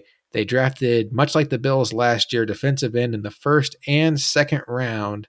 Uh, it'd be wild to me if they traded back into the first round for another defensive end. I, I would say I don't see that happening. But this is not about the Colts. This is about the Bills. Let's go through what has happened since the Bills uh, had a chance to pick at 25. Um, now, three quarterbacks are off the board. Add Ridder to that group. Dotson and Burks join Olave, Wilson, Williams, and London. So now six wide receivers are off the board. Penning goes at offensive tackle. Uh, Mafe and Karlaftis add to the defensive ends that have come off the board. So now seven of those guys are gone. And then Devin Lloyd joins Nakobe Dean at linebacker. So at this point, some of the names we talked about before, we're both rolling out running back. I assume that holds true. We have Christian Watson at wide receiver. Um, there's obviously some other receivers in there we could consider. Um, at cornerback, is there anything at cornerback you like here, Luka? Um, there's a couple guys. I think there's a, I mean, there's the Tariq Woolen. You know, I believe you were the one that brought him up last week. Just yeah. a freak of a specimen. He's there. I think a Kaiir Elam has not been picked yet. So he's there. I mean, there's definitely a few guys. There's a few guys that are there available, but um, I don't know where where you're going to necessarily go with the, how you're discussing things, but there's almost enough value at corner now sitting at 32 where that may not be the position I'm looking at at 32 because you would almost think, okay, you're sitting there at 32. You're the last pick of today's draft. So everyone's going to go home after you pick and reevaluate where everything is and everyone's going to see that there's a bunch of corners sitting there. There's a there's a bunch of like we'll call it the next block of corners now. And maybe on Friday you make the move up a little bit, say one or two starts going, you make the move to maybe get one if you think then they won't be there by the point you pick later in the second round. But there's enough there where you might be able to still do something, especially after acquiring that late third, I think it was, so maybe you can flirt around with the idea of sitting on corner for now, not being too aggressive, and taking a guy like a uh, a wide receiver that had a 10-0 perfect athletic score and is a freak of nature. And uh, I'm about to totally blank on his name because I did blank on his name. Wow. I can't believe I just did that. Um, but yeah, maybe you flirt with a Sorry. wide receiver Woolen. because thank you. So uh, there's six wide receivers you I believe you said are now off, correct? Six? Correct. Let me pull up my notes just to make sure that it's um trying to move over to see now because I have the description for who the Bills take and it is not somebody that we have talked about. Yes, six wide receivers are off the board. So in this scenario, and obviously we're just talking about a mock here. In this scenario, I would almost be sitting at the bar going, yeah, I want them to take a wide receiver here now. I and I know last week I was like, take a dang corner, right? But things change. And all of a sudden you traded back. You you took a little bit extra assets. You didn't see a single uh, corner taken in that time. And you saw two wide receivers taken in that time between 25 and 32 and now you're like uh, a wide receiver we might like on day two is not going to be there anymore but a corner we like might be there on day two so it changes where you think you're going to get your value and because of that that's probably where i'm leaning at this point but i'll let you take it from here and you mentioned a great point about pick 32 and the bills could trade down because this is the last pick that has the fifth year option after that no other options for the second round and beyond um, you know, still some of the names we talked about are out there. Zion Johnson, another guy I'd throw out there is Daxton Hill, very high on him. Went into why I think he'd be a great fit for the Bills last week. Um, but they're in a tricky spot here because, like you mentioned with receiver, now if you wait, you risk missing out because uh, you could take a Skyy Moore or a Christian Watson here, but there's no guarantee they fall to the end of the second round now. So I think I would go receiver, but that is not what the Buffalo Bills do in this exercise. Mm. With the 32nd pick, the Buffalo Bills select Kyler Gordon, cornerback from Washington. He's 5'11, 194 pounds. And here's what the write up in the mock says The Bills can rebound nicely after missing out on McDuffie to the Patriots by still landing a cornerback that they like to replace and upgrade from Levi Wallace opposite Trey White. He has size, physicality, and the aggressiveness to please Sean McDermott and defensive coordinator Leslie Frazier as a playmaking number two. Now, Luka, I like some of the other ideas better at cornerback, particularly the more athletic ones that we talked about, like with Woolen. Uh, but this pick to me would make sense. I definitely, it would be a lot more palatable uh, to take him with a trade down scenario because I do think he's more of a second round talent. But the fact that we are staring in the face of right now not knowing if Cam Lewis is going to have to start opening day, given if uh, Trey White is out, I, I think we both endorse that the Bills could use an upgrade here at cornerback. And I think that's what they're getting here with Kyler Gordon. I would assume he would outrank Dane Jackson coming in, even though I'm sure they would compete. So, quick thoughts on Kyler Gordon before we move on to our second mock draft. I wouldn't be upset with it. Now, being the last pick in the first round, I just want to keep emphasizing first round. You have this guy for essentially five years potentially, but you're paying him first round money to do so. Um, and I think I'm with you on it where I say this is probably a second round guy to me. So when you look at that, it seems like, well, that's not great value then. But I wouldn't be upset with it. I, I, would not be upset with it. I think the the draft first day of the draft or first night of the draft would end.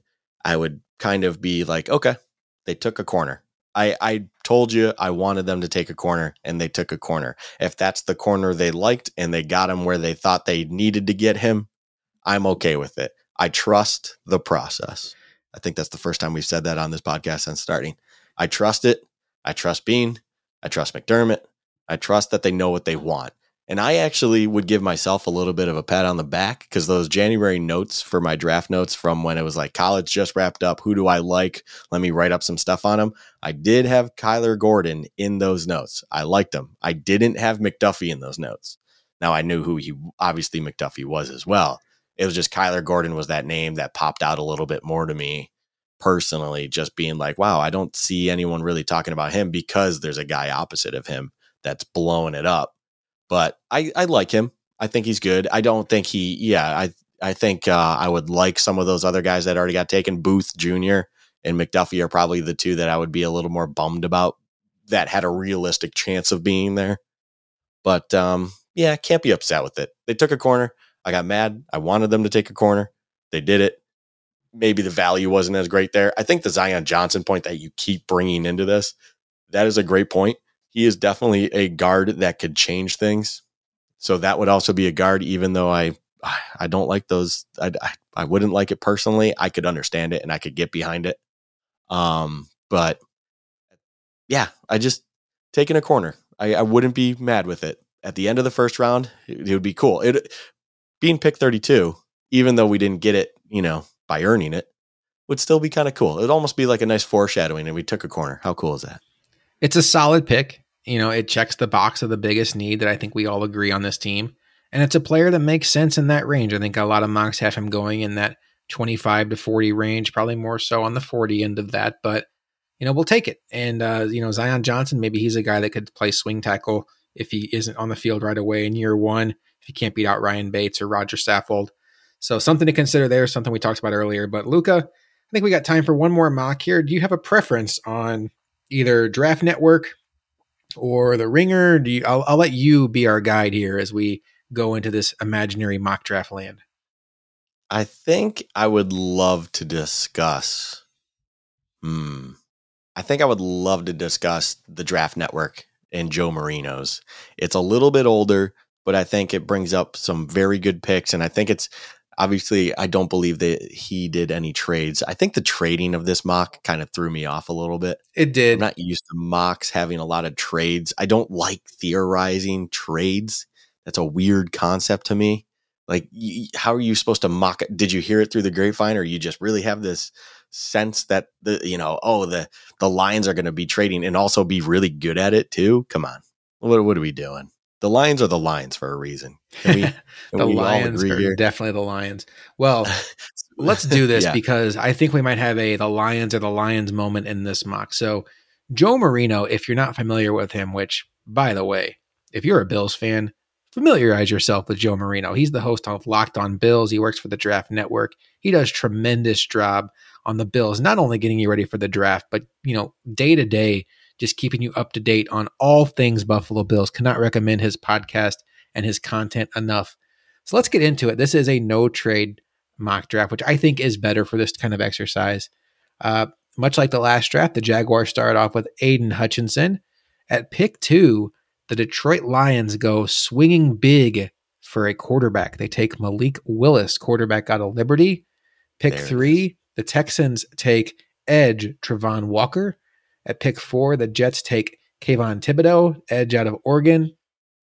Pick five, the Giants take Ikem Ekwonu, offensive tackle out of NC State.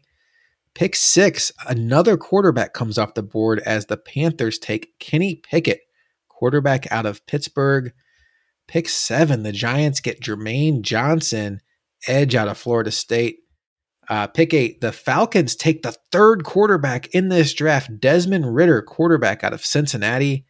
At pick nine, Luka, Evan Neal, a guy who at one point in time was talked about as the potential top pick in this draft, falls all the way down to nine to the Seahawks.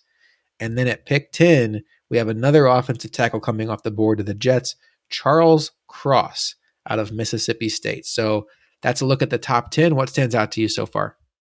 This is a perfect scenario for the top 10 for the Bills. This this would be the one that I'm like just uh what is it? Um I'm trying to think of the meme Chef's kiss? I mean, Chef's Kiss, yes, absolutely. But there's there's a scene in uh, what's the movie I'm thinking of right now? Anger Management, when uh, uh, Jack Nicholson is just like gr- grinning on his face with a big smile, just Yes. like a slow nod. Like this is that where I'm sitting there just loving it. Oh yeah, absolutely. I will say, Lions taking Malik Willis. Just gonna give a slight nod to it. I love taking him. If you're gonna do quarterback, obviously, I don't want to get too much into this because we're a Bills podcast here. But taking him over Pickett and Ridder. Now, I like Ridder a little bit. He's kind of he's been kind of stroking me the right way when it comes to watching his stuff, and I, I kind of like it. Yeah, Interesting didn't mean wording like there. that, but yep. But uh, I like Malik Willis's upside the most. I think he would be the right pick. Taking him at two, a little sus, but uh, overall, going back to a Bills stance, couldn't be better. This is perfection when it comes to everything is still there after 10 picks, and I couldn't love it any more than it possibly could be. And I don't think it's out of the realm of possibility that three quarterbacks go in the top 10. We know teams will overdraft quarterbacks. It is the most important position in the sport. And these teams are picking in the top 10 for a reason. And in the case of the Lions, the Panthers, and the Falcons, they are picking in the top 10, not the Falcons, but the other two, because they don't have a quarterback. And then the Falcons, they the only thing about their team that made sense last week was their or last year was their quarterback, and now he's gone. And they are staring the face of starting Marcus Mariota. So it makes sense that they would try to get their guy. And if you don't take him in the first round, good luck getting somebody in the second round. So I wouldn't be shocked if we see three or four quarterbacks come off the board before the Bills pick. I might be a little stunned if we get three in the top 10, but I don't I don't think it's all out of the realm of possibility. So let's move on to pick 11. The Washington Commanders take Kyle Hamilton, who at one point in time was talked about as a top 5 pick in the draft. Um, speaking of guys talked about as top 5 picks in the draft, the Minnesota Vikings get Sauce Gardner as the first cornerback comes off the board. At 13, the Houston Texans take Trevor Penning, offensive tackle out of Northern Iowa. At 14, Luka's heart is broken as the Ravens take Derek Stingley out of LSU. 15, the Eagles love their wide receivers and they take wide receiver Garrett Wilson out of Ohio State. Uh, the Eagles then back it up with Devonte Wyatt, defensive lineman out of Georgia. And then Luka again breaking your heart. The Chargers get Jordan Davis. He falls in their lap again. This is starting to feel like a trend and maybe something we should start bracing for. At 18, the New Orleans Saints take wide receiver Drake London. This has been a very uh, bad 10 picks here for the Bills. Um, and it continues here at pick 19 as the Eagles take Andrew Booth, cornerback from Clemson. And now I'm going to cry as the Steelers at pick 20 take Daxton Hill, safety from Michigan. So all of the good graces and the chef's kisses that we got from the first 10 picks, they are out the window, Luka, because we are in a bad mood sitting here in the sports bar now. Yeah, of course, knowing the draft we were about to read, I might have been setting it up. But with all of that grinning and nodding and how great I felt in those top 10, it just came crashing down on us and me particularly, and you as well. I think the 20 being Daxton Hill is just like a, you know, as you brought it up, Jordan Davis going to the Chargers would crush me. Just being like, please don't give him that. Derek Stingley being off the board. Although let let me preface, I don't expect Stingley to be there at 25. I, I think I mentioned that last week. It would shock me. But if he's there, oh, but anyways, he would be gone and I would be crushed. And then all of a sudden 20 comes around and, and, you know, it's, it's almost like that when you're in a room full of friends and like you'd be that one friend just going, laughing a little bit, grinning a little bit, just at the enjoyment of my suffering. I'd be like, oh, Daxton Hill's gone now. And it's just like a ha.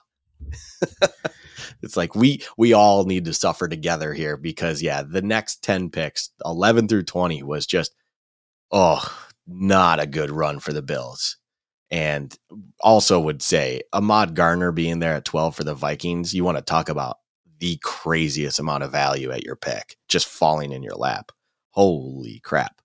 Um, but yeah, just overall, not a great 10 for the Bills. Not one bit.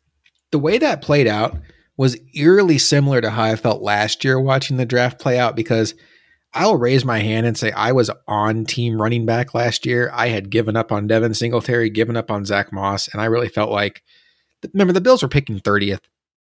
So it wasn't like they were, you know, even 25 this year, but they were basically their first round pick was almost like a second round pick. And I really felt like um, I had seen the Bills just not be able to run the ball no matter what kind of looks they got. And I was like, I would be good with Najee Harris or Travis Etienne. I really started falling in love with the idea of what I thought Travis Etienne could bring to the offense. And then there was a cornerback, Greg Newsome, that I loved. And I also loved Caleb Farley, the cornerback that went to Virginia Tech. And it was the Bills sitting there at pick 30. At 22 goes Caleb Farley. 24 goes Najee Harris. 25, Travis Etienne. 26, Greg Newsome. And then the Bills sit there at pick 30 and get Greg Rousseau. And for the longest time, it felt like, man, Harris and Etienne are still there. And they both went before the Bills pick. So that's what that would feel like here with this draft network. So let's move on as more heartbreak is around the corner, Luka. At pick 21, the New England Patriots take our draft crush, Jameson Williams, as we are now ordering more and more beer, hoping that um, they just have an unlimited supply because we are starting to feel depressed. Wide receivers Can't coming off the board. Enough. Speaking of wide receivers coming off the board, the Packers go into the wide receiver pool and come out with Ohio State wide receiver Chris Olave. And then Luka's Arizona Cardinals decide that they didn't break our hearts enough last year with Rondale Moore. Now they want to do the same with Trent McDuffie and take the cornerback out of Washington. And how about them Cowboys at pick 24? They end the streak of heartbreak for the Bills because they take a position we don't really need with defensive end George Karlaftis. I really need to learn how to pronounce his name. I think I'm doing it wrong. But that puts the Bills on the board, Luka, at pick 25. We have seen a run on cornerbacks and receivers and whatever you want to classify Daxton Hill as safety cornerback. It hasn't been pretty um, but there's still some meat on the bone for the Bills at those positions. We talked about the depth of those positions. Uh, what do you like for the Bills in this particular spot? Well, I'll start. It's kind of where my mind was with the previous draft, where, you know, it was, uh, what was it? A bunch of wide receivers went off the board. So I'm like, oh boy, we better grab one before they're all gone.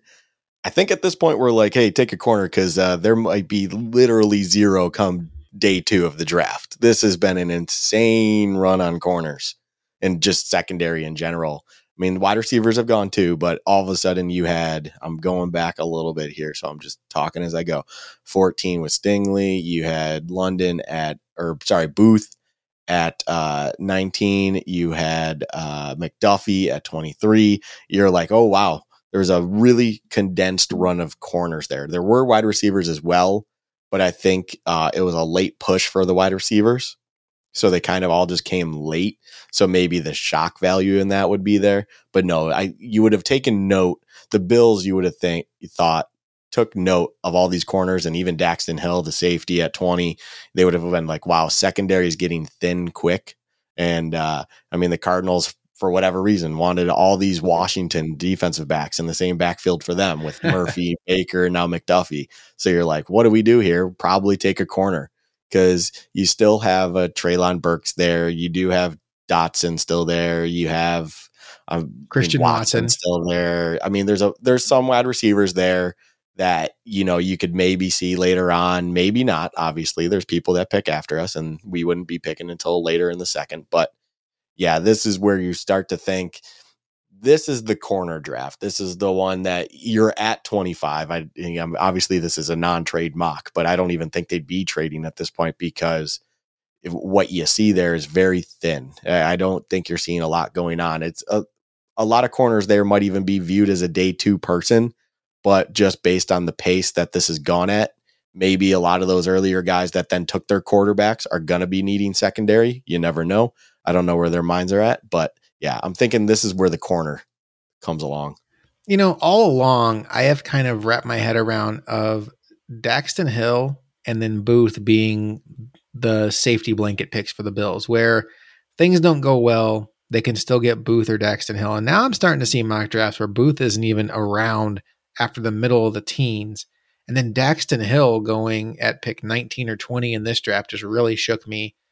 I think you're right. I think the value would screen cornerback. I want to say now, as we get closer and closer to draft day, and this doesn't have to mean anything, you're not seeing Christian Watson go in the first round. Luka, are we getting to a point where we have to accept the fact that one of our biggest draft crushes probably isn't on the Bills' radar with pick 25? or can we still hold out hope for it? Oh, we can hold out hope for it. We can absolutely hold out hope for it. I think, you know, possibly where this pick is going kind of highlights what they do like to look in for people.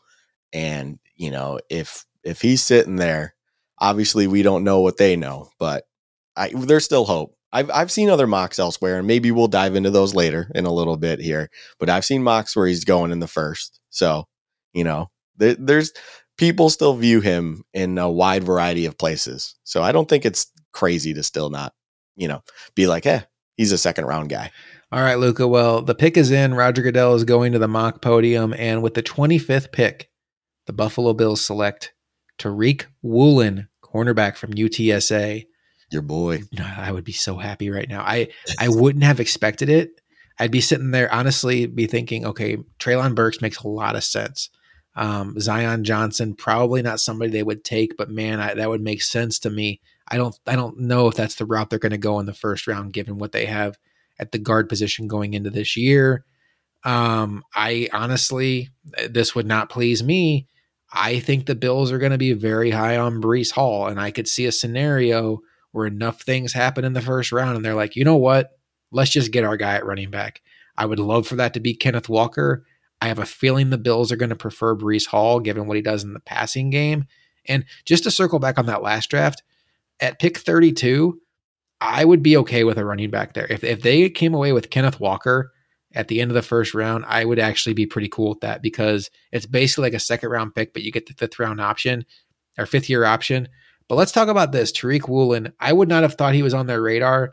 Traits for days, six four, flies up the field, just an outstanding athletic profile, and then a guy that just wants to be great. Let's read what Joe Marino has to say. Perhaps your eyebrows raised at this selection, but if you've paid attention to the types of players the Bills like to invest in, this sounds familiar, Luka. Tariq Woolen is a match. He's new to playing corner, just like Gregory Rousseau was to playing defensive end, Spencer Brown was to playing offensive tackle, and Dawson Knox was to playing tight end when the Bills drafted them. The Bills love toolsy athletes with room to develop and art finished products, just like Josh Allen, Tremaine Edmunds, and Ed Oliver. The Bills have a massive need at corner, and Woolen fits their archetype in numerous ways. Woolen isn't is a high. Oh, let me start that over because there's a big difference between is and isn't here. Woolen is a high character prospect with elite traits and has earned his way onto the NFL's radar. Music to my ears. Take mm. the traits, bet on the traits. I have seen Sean McDermott and Leslie Frazier maximize almost every defensive back they get their hands on, from Micah Hyde to Jordan Poyer, Taron Johnson, um, Tre'Davious White, Le- Levi Wallace. You guys know the names. Give them this ball of clay. Look, I don't know if he's ready to come out of the box and be a starter week one. He might have to be because whatever version he is right now is probably better than Cam Lewis. But I would just love to give McDermott and Frazier this ball of clay to see what they can make happen with it because that could be a lot, a lot of fun. So, uh, Luka, I know you're probably just as excited as I am.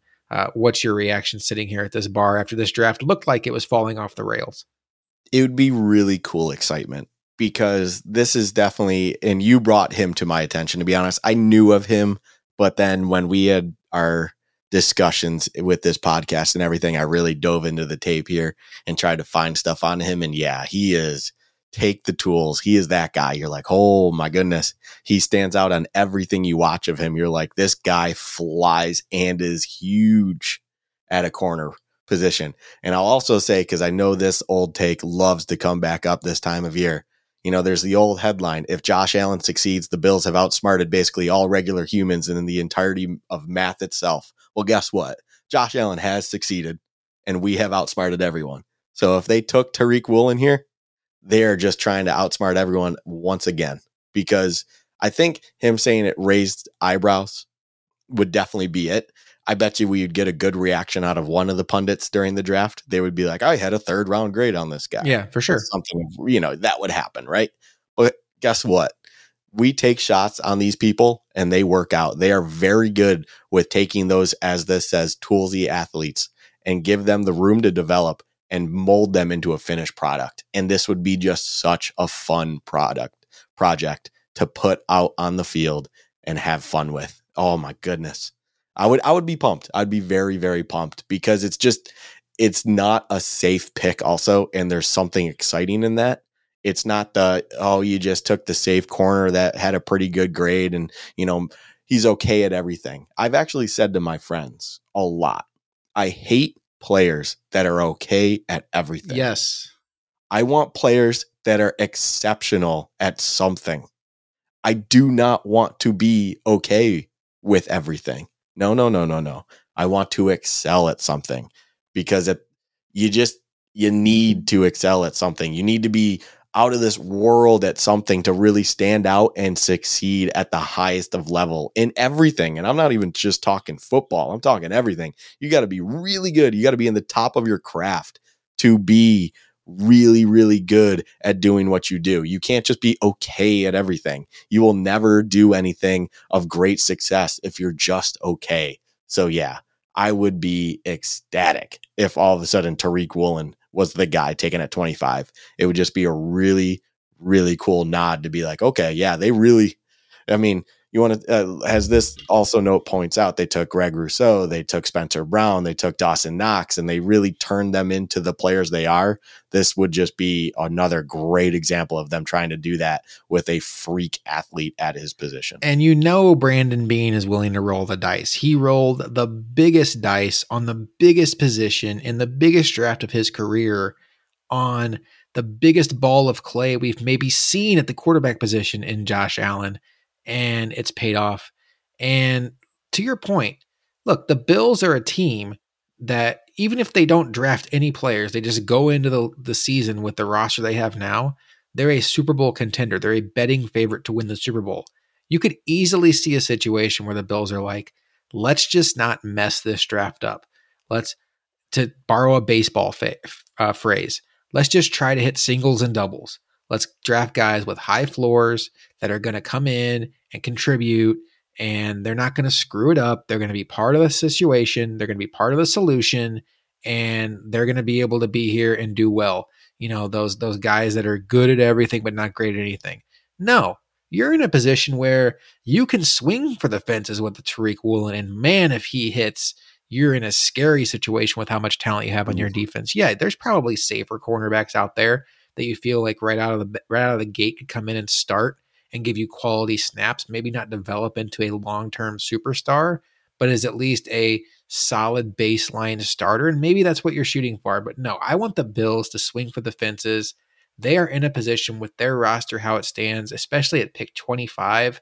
Gamble, roll the dice, see if you hit another home run. Put this guy, Tariq Woolen, in the same DB room with Leslie Frazier, Micah Hyde, Jordan Poyer, Tre'Davious White, Taron Johnson, and he has his best chance to succeed as a Buffalo Bill. I love it.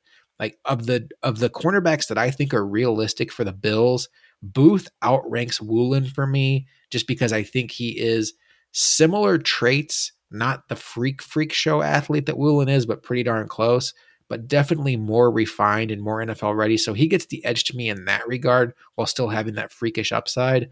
But Woolen is the next guy. Like maybe even more exciting than the Daxton Hill idea to me is Woolen. I would be through the moon with this. So Luka, we have done two mock drafts. How are you feeling? Do you, you want to take a look at another one, or do you want to get onto our big three game? You want you have the energy for another mock draft? I could do one more mock draft, but I'll I'll also just chime in one more thing. Just it's a fun nod to like Madden. You know what Tariq Woolen reminds me of? He reminds me of that like freak athlete that randomly popped up in like Madden franchise drafts. You're like, how the hell would this person actually exist? Right. Like how how how is this six foot four guy running a sub four forty? Like that that doesn't happen in real life. And then of course you look at them in Madden and they have like zero awareness, and you got to try to develop them into that DB that you yeah. drafted them to be. Well, it literally is happening in real life, and you're just like, wow, Madden really was ahead of the game here.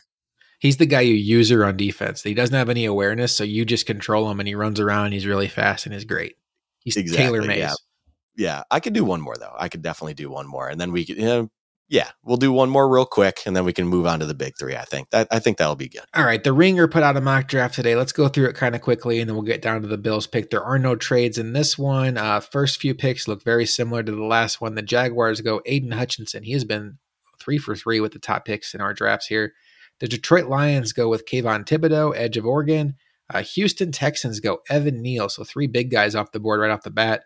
The New York Jets take Sauce Gardner, and then the Giants Ooh. take Ikem Ekwonu. Carolina Panthers take Kenny Pickett. Two drafts in a row. Kenny Pickett goes to the Panthers at six. The Giants come back and take Travon Walker. Man, if the Giants took Ekwonu and Walker, I, we know one person in Costa who would be super duper happy. Uh, the Atlanta Falcons take Jameson Williams at pick eight. Interesting. The Whoa. Seahawks take Jermaine Johnson, defensive end at nine, and then the Jets take Garrett Wilson, wide receiver out of Ohio State at 10. We only have one cornerback off the board, and we've also, or, I'm sorry, we only have one quarterback off the board, and we also have seen a cornerback and a wide receiver come off the board in the top 10. Luka, unlike the other two drafts that started off very nicely for the Bills, this one isn't shaping up quite as pretty. Yeah, this one's a little shaky. Although I think you could almost, in a way, say this is chalk at the same time. I think this mock is one that, you know, people that have studied it a little bit and have sat there as fans this would kind of feel chalkish, right? You know, you got Hutchinson, then Thibodeaux, like it's almost, and then Evan Neal, and and then Sauce at four, like that's really chalk. You know, that's really like, yep, no, no surprising. It's not the best thing for the Bills, but at the same time, you're also like, you, no surprises. I mean, Kenny Pickett's the safest corner or quarterback in this draft. Not that that's necessarily a good thing, but that would be why he'd be the first quarterback taken. I mean, yeah, nothing shocking other than maybe Jameson Williams at eight. That's a that's a wow. I mean, aggressive for the Falcons when um, you have Mariota throwing, but um, you know yeah. the thing about Jameson Williams. So I'm I'm always kind of like next level thinking about how teams could try to tank without tanking.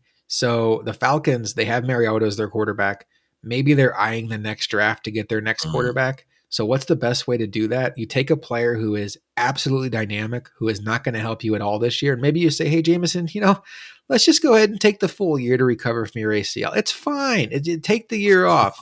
You know, maybe this is a perfect fit because talent-wise, he belongs in the top ten, but um, health-wise, might be a little dicey. Let's move on to pick eleven. And look, this is interesting. Kyle Hamilton goes to the Washington Commanders at pick 11. There was a point in time where Kyle Hamilton was in the conversation for top two or three picks in this draft.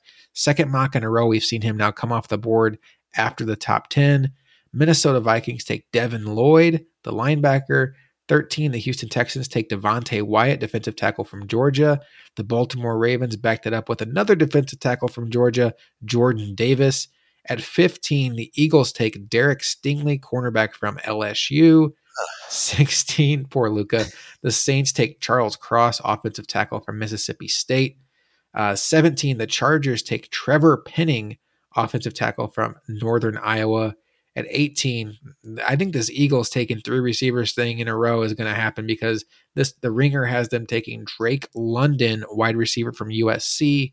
At 19, the Saints take George Karlaftis, edge from Purdue. And then at 20, we do get our second quarterback off the board. The Pittsburgh Steelers take Malik Willis, quarterback from Liberty.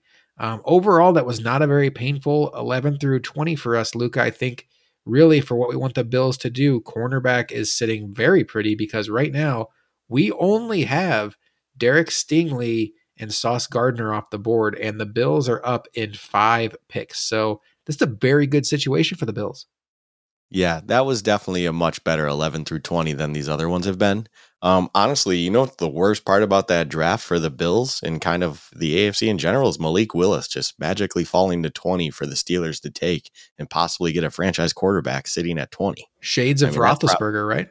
Right, exactly. It's like uh, that's the one where you go, dang. I mean, that's probably the worst thing to happen for the Bills is all of a sudden the Steelers where you're like, oh, they're going to be gone for a few years. Finally, take a deep breath. We don't have the traditional Steelers in our conference. Well, they just got Malik Willis. And if all of a sudden his development accelerates and he actually becomes what some people think he is, that would be scary. So, yeah, I mean, a boring 11 through 20, we'll call it. I mean, this is this is a chalk mock. That's I, I'm gonna really go out on a limb and say this is this is your I don't know exactly what the motives were behind this, but this seems more about drafting value at pick than what needs were. Because this is very much like, yep, he fits at, you know, Stingley at 15. That's where I'd probably have him. So that makes sense. Cross at 16, Penning at 17 to the Chargers makes sense to me. Drake London had the three wide receiver, three years in a row with the wide receiver for the Eagles. Very, very funny. It's hilarious. But, uh, but um, yeah, I mean, overall, much better for the Bills. I think um, there wouldn't be much to be upset about. Like I said, the most thing to the thing to be most upset about, honestly, might even be that Malik Willis fell to twenty for the Steelers. And then pick twenty one, the New England Patriots take cornerback Kaiir Elam. So we're starting to see the DBs mm. come off the board. Pick 22. Stop it, guys. The Green Bay Packers take Treylon Burks, wide receiver, Arkansas. Please stop. Arizona Cardinals break our heart again with Andrew Booth. DB or DB comes off the board, and then the Dallas Cowboys at pick 24 take Boye Mafe, defensive end from Minnesota. So the Bills are sitting on the clock, and let's quickly go through what has happened. Two quarterbacks off the board, Kenny Pickett, Malik Willis. Four receivers off the board. So the receiving group is still not too thinned out yet. You have Jameson Williams, Garrett Wilson, Drake London, and and Burks. Um, four tackles off the board: Neal Ekwonu, Cross, and Penning. We have six edges off the board with Hutchinson, Thibodeaux, Walker, Johnson, Karlaftis, and Mafe. Um, two defensive tackles off the board with Wyatt and Davis. One linebacker with Lloyd, and four corners with Gardner, Stingley, Elam, and Booth. All right, Luka, we're sitting here. The Bills are on the clock. I feel like they're in a really good position here to take a cornerback. It feels like the cornerbacks have fallen to them. Um, what do you think? I also, you know, if maybe if they like a Chris Olave, this would make sense for them. Uh, you know, we've mentioned the other guys and the other mocks, but you know, Olave is a guy that gets a lot of run in the first round. I know we're not as high on him, but that would make sense here if they are high on him, especially if they're looking for a pure slot. Uh, what makes sense to you here at pick 25? Yeah, I think there's good enough value at corner that that seems to be something that again is like you address an immediate need while also still getting tremendous value at your pick. So it's not, you know, it, it, I think we brought it up in our individual chats through the week where you know, where do you stand on drafting? Should you draft immediate need or, you know, do you just draft strictly on value? Well, this might be a scenario where you have that perfect marriage. You have that marriage of both immediate need meeting tremendous value, and that would be at corner. Now, Olave would also kind of fit that. You know, getting that extra weapon in there is an immediate need. It would be really nice. And then Olave is viewed by a lot to be someone that shouldn't even be here at 25. Obviously, we have discussed how we might not feel that same way about him, but we're not the ones making the pick. We're not the one paid millions to do so. So I don't know how they feel. And it would, I'll, I'll put it this way if Olave, um, if Olave was taken at this point, it would almost be surprising in the sense of I can't believe Olave was still there at 25.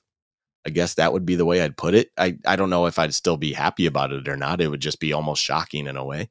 Um, I think if we're you know we're we're simulating that we're at a bar here and we're discussing stuff i think the entire time until they announced that the pick was in all i would be doing is looking at you telling to stop talking about players before the draft because then the arizona cardinals are going to swoop in and take them because that would be now two or three years in a row that you have fallen in love fallen in love apologize with a guy that then all of a sudden the arizona cardinals out of nowhere just go and take Booth. so yeah that would, yeah, that would probably be what I would be doing in this moment in time.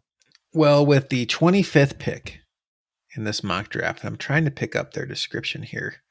Give me one moment here.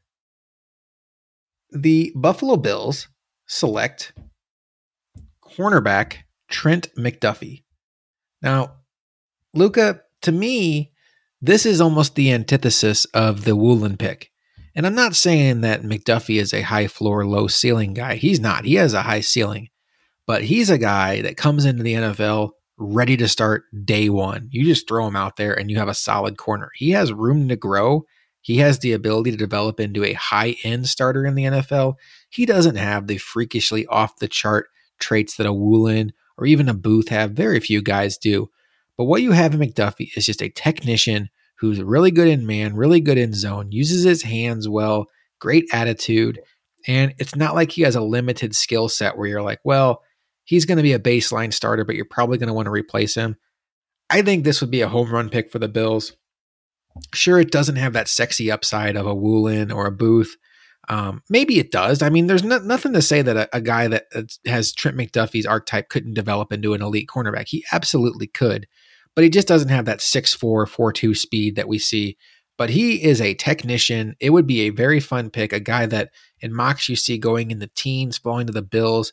This pick just makes way too much sense to me. I was trying to talk myself into maybe they go Olave, maybe they go Zion Johnson. That's another guy maybe we got to start talking about as maybe he's not as high as we are thinking because he this is now three mocks in a row. He's fallen to the Bills and they haven't taken him. Um, but yeah, I think I think this pick makes a lot of sense, and there's really not any way to poke a hole in it. Biggest need, probably the best value. Brandon Beane can go up there with a straight face and say, the best player on our board was there. It just so happened to fit a need, and we took him. And I don't think anybody would call BS on that. Yeah, absolutely. I I think home run might be a stretch in my opinion. I don't I don't think I would go, "Oh man, home run on this." Now, in the sense of is, taking the best available corner, getting good value out of it. McDuffie's seen as someone that could even be top 20, so all of that. Yes, I'm with you with the home run aspect. It's just yeah, the ceiling may not it's still a pretty high ceiling. It's just not as high as a freak athlete at Woolen. But what I will what I will say with Woolen is Woolen could be there come second round, maybe even third round. I think he is the one that is kind of a big question mark as to where where majority of the teams see him falling. I, you know, obviously we haven't dove into anything outside the first round here on this pod, but as we've explored a lot of stuff, I mean, seeing him in that one mock was even surprising in itself.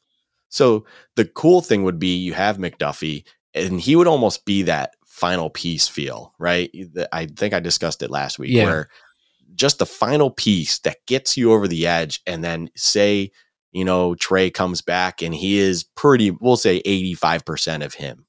And then you have McDuffie opposite of him. And then you have Taron Johnson in the slot. And every, it's almost like that you're you're watching what we want to have happen this season. And I'm not going to say what right now because now I'm starting to get in that mindset of jinxing it but you're starting to watch that transpire. You're watching that final piece finally slide in place and it's all happening in front of you. And you need to sit there and enjoy it because it made too much sense not to make the pick.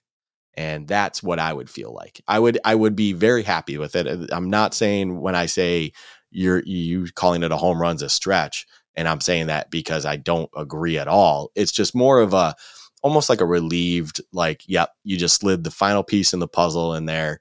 Let's let's let's fucking do it. Let's go on this run. Let's let's go on this journey together with everyone around and let's do the damn thing that we all want to do. And um, I would love it. I'd still be mad that Andrew Booth went off the board to your Cardinals. I like Booth better than McDuffie, but I'd be fine. I also I I still have questions about whether the Bills are going to value McDuffie. I, I think his arm length is a thing, and we know the Bills have their prototype positions, especially in the premium rounds that they like to stick to. I just, you know, I question if he's going to rate as highly with the Bills as um, he does on the consensus mock boards we see. All right, Luka, that was fun mocking some mocks. Uh, you know what? There is one more thing I wanted to get to um, that I, w- I put out on Twitter earlier today that if you have any mocks for us you want us to mock, please send it to me. And we got a response from my nephew Noah. So I'm not going to go through his entire first round. Obviously, that he did do this. Shout out to him. But I'm going to read his first few picks to me. Just give me your quick synopsis of what you think. The Bills 200, 2022 mock draft at pick 25. He has the Bills taking Jahan Dotson, wide receiver from Penn State. Mm. And then in the second round, they take Perrion Winfrey, defensive tackle from Oklahoma. I'm going to highlight a couple more picks here, not necessarily all the rounds here. They do get a running back, James Cook, in the third round. I like that pick a lot. Ooh. And then on day three, they take Coby Bryant, um, Cincinnati cornerback, and we've mentioned him as a really good fit for what the Bills want to do. And he was one of their top mm-hmm. 30 visits. Um, he did have the Bills trading down with the Jets, strangely enough, to accumulate a bunch of picks. But overall, Jahan Dotson, James Cook, Coby Bryant, you know, I don't know about Perrion Winfrey in the second round. I think they're pretty much done at defensive tackle. Who knows? Could be wrong. But uh, I, I, could see the Dotson thing. You know, Terry Pegula is a big Penn State guy. I don't know how much Terry Pegula really weighs in on draft picks, but Jahan oh. Dotson to me is, you know, when you look at what the Bills do on offense with um, Singletary, Moss, even Gabe Davis athletic profile, it's not like they're out there looking for track stars, and it's not like Dotson's slow. I could see him being appealing to them. Um, I, I, wouldn't necessarily love the pick, but uh, it, it, makes a lot of sense to me as far as wide receiver need. One thing I will say is Coby Bryant was um, the first cornerback the Bills took, and it was pick 146. So we'd probably be pretty concerned about corner if they didn't add a veteran here along the way. Quick thoughts on uh, Noah's mock draft he submitted. I would not be. Uh, I think I would even be worse off than you, even though it's a wide receiver. Yeah, I think I'd be worse off than you uh, going to bed Thursday night. Dotson's one of those guys. So you go into a fantasy drafts every year, and you're like, "These are my untouchables." Yeah, Dotson's one of my untouchables. He's like, a, "Don't even flirt with the idea. Don't talk yourself into it unless he falls seven rounds in a fantasy draft. Do not touch that player." Well, Dotson kind of fits. I'm not hating on the guy, right? I'm not hating the player. I don't think he's a bad player. It's just for me, I don't really care for what I'm seeing. I don't think he would fit what I we would be able to do and get. I just don't think the marriage would work. I don't there's nothing about him. He kind of screams the average at everything to me. Yes. There's nothing great about him. Nothing at all. It's just like, yeah, he's a guy and to spend the 25th overall pick on him, I'd be ooh, ooh man, I wouldn't be great. You know would, what it would remind me of? Great. I bet you he'd come into the league and in this offense, particularly if he got plenty of snaps, like a 60 catch, 700 yard receiver, and you're like, oh my god, the Bills struck gold with this first round pick. And then five years from now, Luka, he's still a 60 catch, 700 yard receiver. I think he is what he is. He's kind of like Baker Mayfield in that regard, where he comes into the league as basically a finished product. You're probably going to see the best version of himself right off the bat. And, you know, hey, this isn't a slight on Noah at all. Like, he's not a Bills fan. He's not taking this from a Bills angle. And Jahan Dotson could easily be the Bills pick. Um, just not one of our favorites. But hey, Noah, thank you for submitting that. Thank you always for listening. And I definitely appreciate how much you love the draft. And I know you did a whole seven round mock draft. So shout out to you. Holy so, crap. He is a dedicated, dedicated draft nut. It does me proud to see what's happened with him. All right, Luka, we are done now mocking the mocks, but we still have a very important game to play. We have to play our big three this week. And we are going to be talking about one hit wonders. Over the course of the 17 year drought, there were plenty of players that bursted onto the scene with big games or even big seasons, but then for whatever reason it fizzled out and didn't amount to much. Tonight, you and I are going to draft a team of three each one hit wonders, make our case for why they deserve to be at the top of the list, and we will see, as usual, which one of us assembles the best team. It is my week to come up with the trivia question, Lucas. So are you ready? Oh, I'm ready, and I'm I'm ready to actually get the votes this week for the better draft. You know, I'm not going to let my biases slide here. Shout out to Dylan for breaking my damn heart. Dylan came through for me this week. He's like, "Yeah, Josh won by a landslide." I was like, "Thank you, Dylan. Broke, Appreciate you." Broke my heart. Joshua Patrick Allen, maybe you've heard of him, has thrown 103 touchdown passes in his Bills career. Luka, this one might be pretty easy or it might be pretty difficult. I'm not sure. Do you know who caught the first touchdown pass from Josh Allen? Oh man. Actually, you know, I, I I'm honestly gonna say that was a great question because uh off the top of my head, I'm oh, the first touchdown. Oh.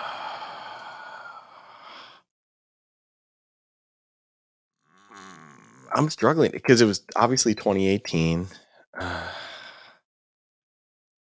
Do you remember who the wide receivers were in 2018? See, that's honestly that's what I'm struggling with right now, and I'm trying to I'm trying to just come up with a name. That makes sense, yeah. so, part of me wanted to say like Zay Jones, but I don't think it's Zay Jones because Zay Jones would drop it, and because of that, I'm gonna say is it the man who is a KFC biscuit away from being a tight end, Kelvin Benjamin? Ding, ding, ding. You got it. And what's funny about the drop it thing is Josh Allen hit Kelvin Benjamin in the hands in the end zone week one in Baltimore, and he dropped it. Week two in garbage time against the Chargers hits Kelvin Benjamin for a touchdown, and that's his first touchdown pass as an NFL quarterback. So, with that, you have your choice if you want to pick first or second and third. I think this week I'm going to go first overall. Let's I think I'm gonna I'm gonna be greedy. I'm gonna be first. And to kick it off, I think it has to be. I think it was Stokes on our Twitter that also made this pick, and it has to be this man.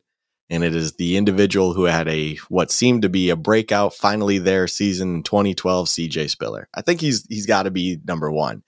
And and I'm gonna start it with the one hit wonder has kind of an interesting criteria to it because it can be you came out of nowhere and just instantly hit the scene and was awesome. You know, you were great and everything, and then you just disappeared. Or maybe you had a long, outstanding career of nothing and then came out of nowhere from there. Or anything in between, right? It could it could happen from anywhere. So now bring in CJ Spiller. We had a long history, it seemed like, of drafting running backs and trying to make them work. And then we had an individual like Fred Jackson. And CJ Spiller's first two years were nothing special. You know, I and all of a sudden he finally explodes in 2012. I want to say, and I wrote it down here, but I'm getting a little blurry eyed here. I don't know why. It's 207 carries for 1,244 yards. Just absolutely out of a cannon. I think he even added 43 catches here for 459 yards. Just an unbelievable season. And it's just, I think Fred Jackson still even had a productive year himself on that team. And it was great. It was everything about it. You're like, finally, this guy is the he is the weapon we wanted him to be. He's going to be this running back that is finally the dynamic playmaking big play just holy shit, it's going to work. Well, no. After a coaching change in 2013, nothing transpires. I think he get did he get hurt at one point? I want to say he even got hurt at one point, but it doesn't matter. We let him walk in free agency. Nothing ever came of his career from there. And it's always everyone brings up C I I feel like CJ Spiller is almost the first person that always comes to mind as a one-hit wonder kind of thing.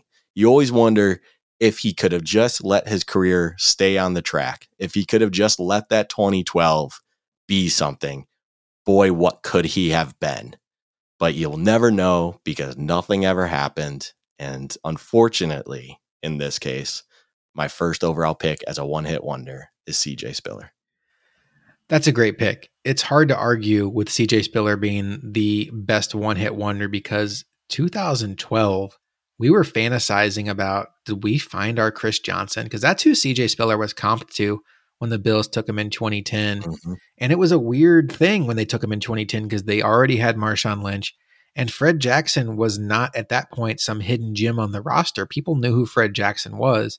And the Bills in 2010 had so many needs that it just felt like such a luxury pick that they were like, they must just think this running back is so explosive, so dynamic that he is going to change their offense. And we just didn't see it until 2012 and we saw it and it was like, man, this guy is good. And then it fizzled out. That is a great pick. I'm I'm thinking, you know, I didn't power rank mine as far as to me, there's three big ones. And I, I don't know if I would have chosen Spiller if I went first, but man, that's he would have definitely been on the tip of my tongue as far as somebody to pick. But what I'm going to do, and this one kind of hurts my heart because I was so excited when the Bills had him and traded for him. I'm going to go with Drew Bledsoe. The, mm. the Bills traded for Drew Bledsoe in 2002, fresh off of New England's first Super Bowl win under Tom Brady. Maybe you guys have heard of him. And the Patriots decided to move forward with Tom Brady makes sense. Win you a Super Bowl. It's kind of easy to see that decision space. And so the Patriots trade a 29 turning 30 year old quarterback to the Buffalo Bills to give us what we all thought would be our first legitimate franchise quarterback since Jim Kelly retired. And Luke, it started off fantastic. 2002, our offense was Eric Moulds, Peerless Price, Jay Riemersma, Josh Reed even had a productive rookie year, Travis Henry in the backfield, and Drew Bledsoe throws for 43,000 yards and 24 touchdowns, makes the Pro Bowl, and is just lights out offense in Buffalo. The Bills are so much fun to watch. And we went into that 2003 off season thinking, man, this defense was Swiss cheese.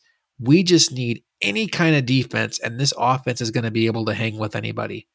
But when you look under the hood of that 22, 2002 season, it really started off with a strong eight or nine games from the Bills, highlighted by just an absolutely amazing shootout in Minnesota where Bledsoe almost threw for 500 yards in one game. And really, it was when the New England Patriots came to town and the Patriots won 38 to 7 in Buffalo. It felt like Bill Belichick had put the recipe out for how to slow down a Bledsoe offense. And at that moment, you're like, okay, this was probably just a bad game, whatever. Well, as time went on and you saw it develop over 2003, where Bledsoe went from throwing 4,300 yards in 2002 and 24 touchdowns to 2003 throwing 2,800 yards and 11 touchdowns. And I know what you're thinking. Oh, he must have gotten hurt. Nope he played every single game, and that was his number line. And it didn't get much better in 2004. He throws for 2,900 yards, does throw 20 touchdowns, but just not anywhere near that explosive playmaker that we got accustomed to in the first half of 2002. It did look like after that the Patriots had made the right decision to move on from him. He was so much fun in 2002, made us think that we had arrived on offense, just needed a defense but then fizzled out in 2003, 2004. Then spent a couple years in Dallas before finally getting replaced by Tony Romo and has since retired. The Patriots were proven right to get rid of Bledsoe, but man, 2002 had us all thinking big things, and that is why he's my number one pick. It's a great pick. I, I, it probably would be my second pick as well. I, I, I don't know if I'd have him at two or three, but he's definitely up there. I I always look at him as the guy who sprung, you know, sprung Tom Brady, Tony Romo, and did nothing for the Bills even in that time. I don't I don't understand how you do that. He sprung J.P. Losman. Yeah, I don't know if that's a good thing or not. I, am not sure how uh, I feel about that. No, yeah. I'm just kidding. Um, but yeah, no, he it's it's an interesting one hit wonder because in a traditional sense, I feel like people wouldn't necessarily see him as that because it was just a decline. But as you said, when you really look at it, when you really look under the hood, it was only a small chunk within a season that Drew Bledsoe was dynamic and was everything you thought with the positives as a Buffalo Bill. And then from there on out, it was not pretty. So I think he, that's like the the best sneaky one hit wonder. That's the one where, in a traditional sense, as I said, not what you think as a one hit wonder, but definitely fulfills the criteria. So I'm going to go a little bit off the board with my second pick. And I don't think this is the best value, but this is a guy that I will kick myself if I don't come out of this draft getting. I think there's a mm. couple names I like better than him, but I'm confident that one or two one or two of them will fall to me.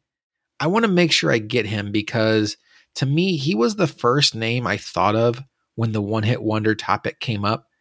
And we're going to go back to 2001, a linebacker by the name of Brandon Spoon. Now, Son there's. Of a bitch. Oh, okay. So you're familiar with him. oh, absolutely. There is probably a large contingent of Bills fans that are either unfamiliar with Brandon Spoon because they're too young or because he only played one year for the Bills in 2001. Um, the Bills had a starting middle linebacker by the name of Sam Cowart that year who got injured, and Brandon Spoon came on and started for him. And it's not like he played gangbusters. He only had 65 tackles, but he had two touchdowns, interceptions returned for touchdowns, and he looked like an absolute playmaker on the field. He was getting tons of recognition. I want to say he finished um, with voting for rookie of the year, but I don't have that in front of me right now. But at the end of the year, and you have to go back in time, remember, this is Gregg Williams' first year, Tom Donahoe's first year. Basically, all the remnants from the 90s Bills was gone. You know, Reed was gone, Thomas was gone, Bruce Smith was gone. It was Doug Flutie was even gone, right? Marcellus Wiley was gone. So even like the guys who replaced the guys from the 90s were gone. And this was a team that was just completely tore down, had to get out of the cap jail that John Butler had put them in, trying to retain all that talent. And this was a complete rebuilding pro- project. We talked about that draft last week where they got Nate Clements and they got Aaron Schobel and they got Travis Henry. Another guy they got was Brandon Spoon. And it looked like they had solved their middle linebacker issue. But in that offseason after 2001, he injured himself and he never played again. And then the Bills went out and signed London Fletcher, and they brought in Takeo Spikes. They brought in Jeff Posey. Uh, Brandon Spoon could just never get healthy. There was a great article in The Athletic about him a couple years back where he said he had a really hard time dealing with it because he really felt like he found his way in uh, in the NFL and proved himself he could play, and then his body just never cooperated. Eventually, he had to retire from football. So Brandon Spoon, a linebacker that many people have probably forgotten about through the years, is my second pick in the one hit wonder. It's the it's almost what I would call the perfect pick because how I mentioned there are many different criterias you could fulfill for this. He's the perfect one. He did come out of nowhere. He was one year and then he was out of the league entirely. Obviously he got hurt first and then was out of the league. But regardless, it's it's the ultimate just flash of a pan for through a season just like he was there he showed promise he was a name that you're like oh wow in in in crunch time you know as you said Sam Cowart got hurt in September I want to say so he had to play 14 games and he did a great job and yeah the two pick sixes you know it, a very fascinating stat line for one year in the NFL right it's not like one year in the NFL with 10 tackles and then faded into the the horizon. Just nothing came of you. It was like, no, you actually had a pretty good one year and then just never amounted to anything. Just a perfect pick. It's the perfect pick. I'm very, I'm very happy that you got that one, but also very pissed off because that probably was going to be off the board. I probably would have taken value with my second pick and then gone with him to wrap it all up with a nice bow tie, but you took it from me. Yeah, I was afraid he wouldn't make it back to me. And to me, he just he just screams one hit wonder to me. Some of these guys, like even Bledsoe, you almost feel bad calling him that because he had such a good career, but you really have to look at it through just the Bills lens, right? Like what he did in New England that sustained success doesn't mean much for this conversation. This is Bills career, Bills drought. So on to your second pick. Yeah. Okay. So now I'm just going to go great value and also just because there's a great story that goes with it that I know most people or individuals or anyone listening to this is probably familiar with, I would imagine. But I'm going to go with our man, the rookie of the year almost, Kiko Alonso. He's he is a one year wonder. Draft him, comes into the league, goes on an absolute tear in his rookie year. 159 total tackles, four interceptions, two sacks, one forced fumble, an absolute beast. Just you're like, oh, we got our guy. We have our staple linebacker. He is going to be that. He's here to stay for a long time. Everything's going to be great. Of course. And and you know, on top of it, everyone around Bills Mafia knew how good he was to the point where there was a time where the legend of Kiko Alonso was trending because of an acquisition that took place in a parking lot over a jersey of his, which is what I am referring to. I won't get too far into it, but I believe it was a I want to say it was a Deadspin article. This isn't something you want to get into orally on this podcast. Oh, there it is. Okay. But uh, yeah, yeah, exactly. But um, I want to say it was a Deadspin article went on it. If you're not familiar, just I mean, honestly, you can probably just Google the Legend of Kiko Alonso parking lot, and then you'll understand. Don't look it um, up on your work computer. Yeah, do, definitely do not look it up on your work computer. That is an NSFW for you. But um, of course, after that rookie year and the climax that was of his rookie year, climax. Okay. He, of course, tears his ACL and then eventually gets used as a trading piece, surprisingly, for LeSean McCoy. Does minimal. I mean, he goes on and has an eh career. He probably has a pension at this point. Proud of him. But uh, as a Bill, that is a hell of a one year wonder and has to be at this point my second pick in this big three one hit wonder draft. It's a great pick. He he came on to the scene and the way he played his first year, you were convinced that the Bills had just stolen that draft. That was the draft they got EJ Manuel, but they also got Robert Woods and Kiko Alonso. And it felt like, man, like even if Manuel doesn't work out, which at that point it was kind of like, eh, he might, he might not. But like, you felt like you would hit just an absolute home run in the second round with Woods and Alonso. And he made a play on a Thursday night game against Cleveland, the game that ultimately EJ Manuel got injured in, that really kind of derailed his rookie year. And he jumped over the pile, and I believe it was Willis McGahee he tackled to stop on a goal line stop. And it was just like, oh my God, this guy just makes plays every single week. And then, as you mentioned, he got injured the next year, didn't play a snap and then eventually was traded away for LeSean McCoy, who definitely, definitely, definitely is not a one hit wonder. That is a fantastic pick by you. Yeah. So now, as you were talking, I was trying to determine where I want to go with my third. Normally, this is where I ramble on with ones that I'm like, uh, this isn't where I'm going to go, stuff like that. But because in this draft, this might be the first one where I was the first pick, I can't do that. I'm just going to go ahead go off the cuff. And I even rank these going into this. And I'm not even going to go based on my rankings. I'm just going to go with the ultimate flash in the pan, the one that is on this list for a singular game. And that is for the Green Bay game in 2014, also known as the Bacarri Rambo game. Love it. And how can I not wrap this up with Bacarri Rambo, who only played 29 snaps in said game? and yet somehow found his way intercepting Rodgers twice to help us win that game 21 to 13 and keep the surprise dream season going at that point in time. I know we discussed it earlier in the year with I believe also another big 3 game. But um just eh, he is another one of those ones where it's like you want to talk about a one hit wonder that's a half a game wonder. That's the that's Bacarri Rambo. You everyone in Bills Mafia, every Bills fan out there knows exactly what game you're talking about. If you you remember the Bacarri Rambo game, you remember the Rambo game.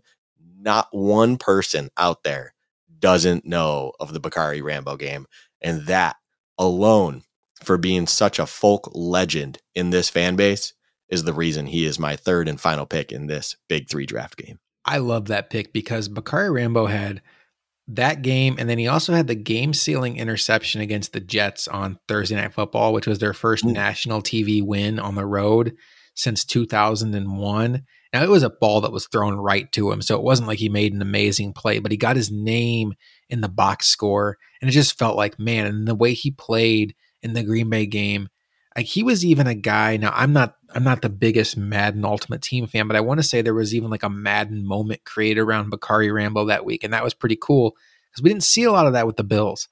And yeah, he, we, you know, I don't know if anybody thought like we had the best safety in the world or anything, but it certainly felt like they had stumbled into a player, and they certainly had not stumbled into a player. He was a guy that was quickly off the roster the next year. All right, my last pick is going to kind of springboard off of my first pick. So I talked about Drew Bledsoe in 2002. I'm going to go right back to that 2002 season and take a guy that Bledsoe threw the ball to 94 times for completions for a total of 1,252 yards and nine touchdowns. And I'm going to go with Peerless Price as my third name off the board. Now, Peerless Price was drafted by the Bills in 1999. And I just realized, Luka, this is probably makes him not qualified because he was drafted in 99. Uh, but I'm going to go through my reasoning anyway and just ignore the fact that he uh, kind of breaks the rules to be on this team because he was on all but one team that didn't make the playoffs. Sorry for breaking the rules. You should win by default. But Peerless Price really did nothing his first few years on the team. He was on a wide receiver group with Eric Moulds and Quinn Early and uh, Andre Reed. So he was buried a bit on the depth chart, but didn't really come into his own until Drew Bledsoe got here in 2002. And he had gone for 393 yards and 762 and then 895 in 2001. And you started to think, like, okay, this was a year where the Bills were throwing out Travis Brown and Alex Van Pelt and Rob Johnson at quarterback. And he goes for 895 yards and 55 catches. And you're thinking, okay, maybe they have something in Peerless Price. You haven't seen it yet, but to put up 895 yards with that group of quarterbacks, maybe he's onto something. And then Bledsoe gets here and he explodes into the ultimate downfield threat for the Bills. Just tremendous run after the catch ability. Every time he caught the ball, you felt like he had a chance to score, which was very evident in that Minnesota game where he catches the ball over the middle and runs it to the end zone on uh, in overtime to get that win. And the season he had there, it was a very real situation where it was a contract year and we all went into the offseason thinking, let's keep the band together. We got to keep Peerless Price. And the Bills placed the franchise tag on him. And you're thinking, great. So we have Peerless Price. We have Eric Moulds. Our, our offense is set. And then a couple weeks before the draft, the Bills traded Peerless Price, tagged to the Atlanta Falcons for a first round pick. And that pick ended up becoming Willis McGahee.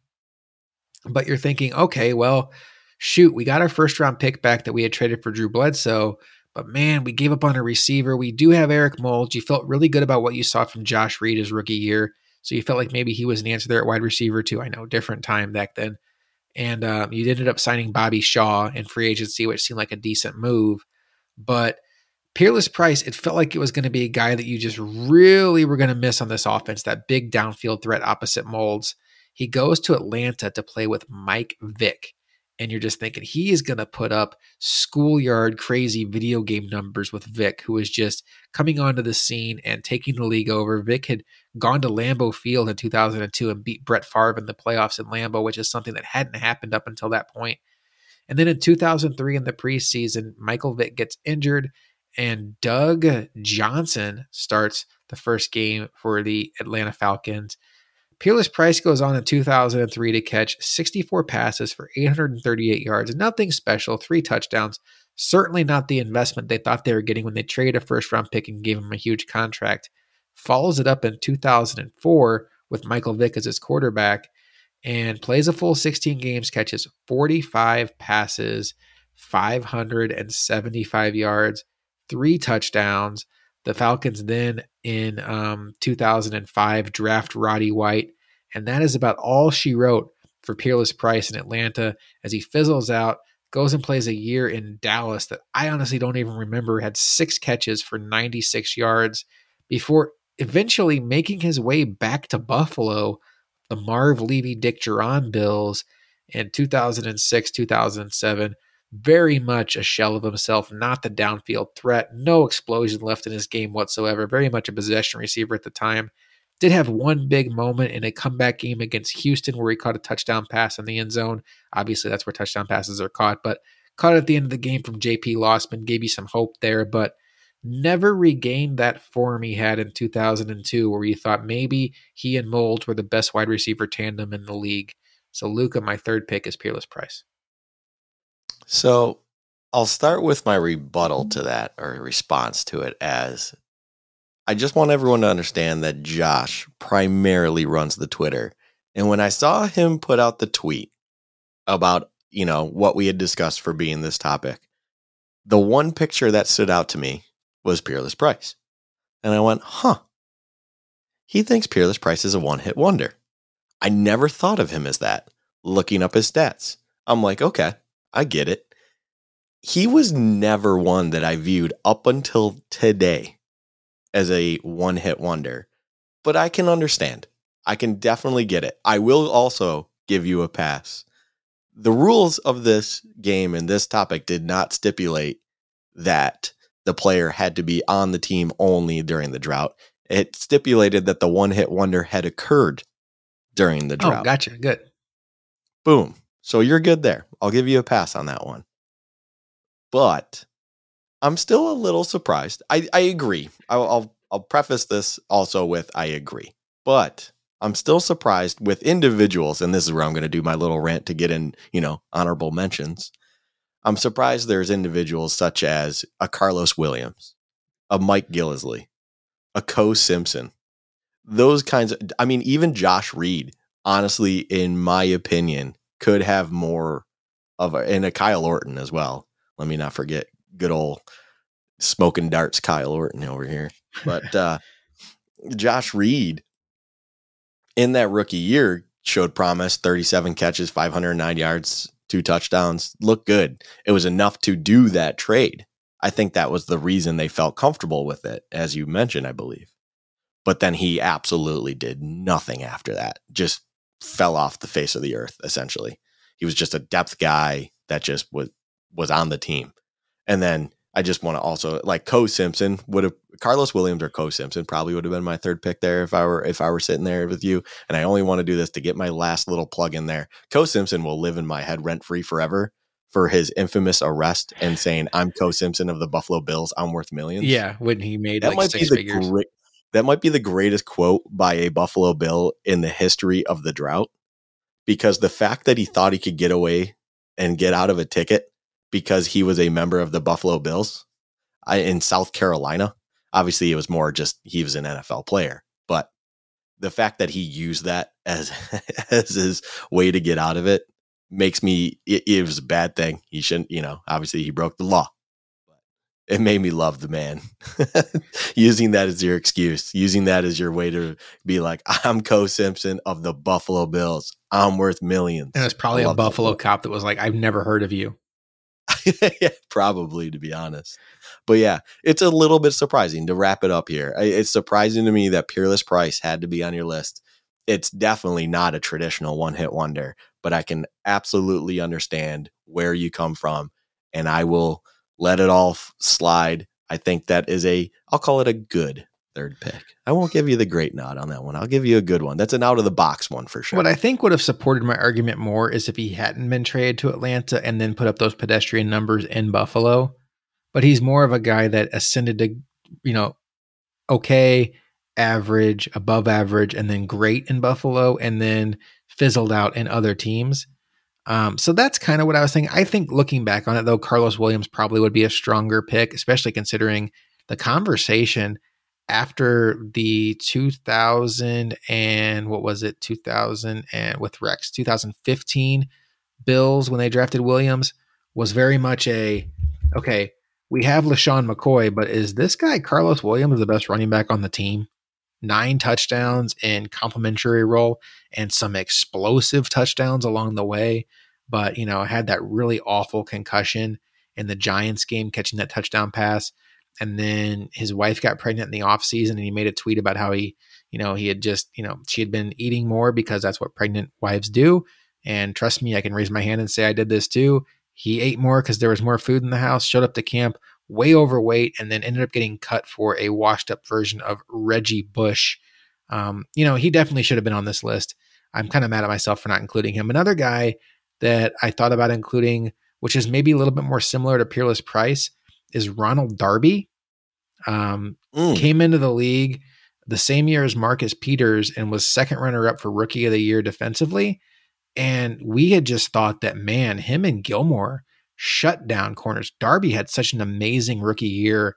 And then his second year under Rex, there was a Jets game early in the year, second game of the season on Thursday Night Football in Buffalo, where Fitz seemingly picked on Darby all night with Decker and Marshall. And anytime they threw at Darby, it was caught. And then it felt like the rest of the year, Darby just had this bad luck charm or maybe this gray storm cloud over his head couldn't stop anybody but you still held out hope for him like okay he's just he's kind of getting the short end of the luck stick right? Like he had a great rookie year and then you know he's just he's kind of adjusting and then the next off season they trade him to philadelphia. So you know i considered darby you know maybe i should have gone with darby or williams over um peerless just to get away from the whole let's focus too much on the 2002 bills thing but that's my list. I think you have a good chance of winning this week. Um, but yeah, any uh, final thoughts before we get out of here? No, I think I think this was a good week. I'm I'm excited. You know, I'm not sure if we want to talk about what we've discussed as our next week's episode, but I'm excited to keep going primarily with draft kind of knowledge and everything we can do with that leading up to the end of April and the moment we are preparing for, and that is the NFL draft. It is going to be here before we know it. Next time we're on the air, we are going to be less than where are we at now? We are two weeks away, so we're going to be within a, a week and change of the NFL draft next time we're on the air. Um, yeah, we have nothing but draft coverage. We're going to squeeze every bit of juice out of that as we can as we still dissect all the moves we think the Bills can make. We'll have the opportunity to make. And we have a lot planned as we go forward to the draft. And then obviously we have an NFL schedule that's going to be making its way out here sometime soon. And then when the draft is over, we obviously have some draft analysis to get into before we look forward to the rest of the offseason. It's going to be a fun ride. Uh, we hope you guys enjoyed the show tonight as we looked at the Stefon Diggs deal, some Jordan Poyer stuff. We mocked some mocks, and then we played our big three game talking about Bills one hit wonders. We will be back next week with more Buffalo Bills draft coverage as we are inching ever so closer to the 2022 NFL draft. We'll see you next time on Bills Chat, a pro football podcast.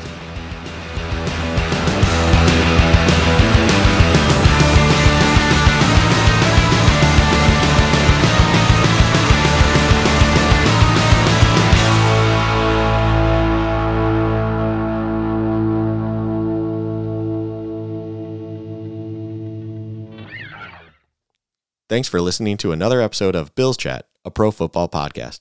Be sure to also give us a follow on Twitter at Bills Chat Pod and spread the word. And appreciate you listening through Spotify, Apple, or wherever else you can find this podcast.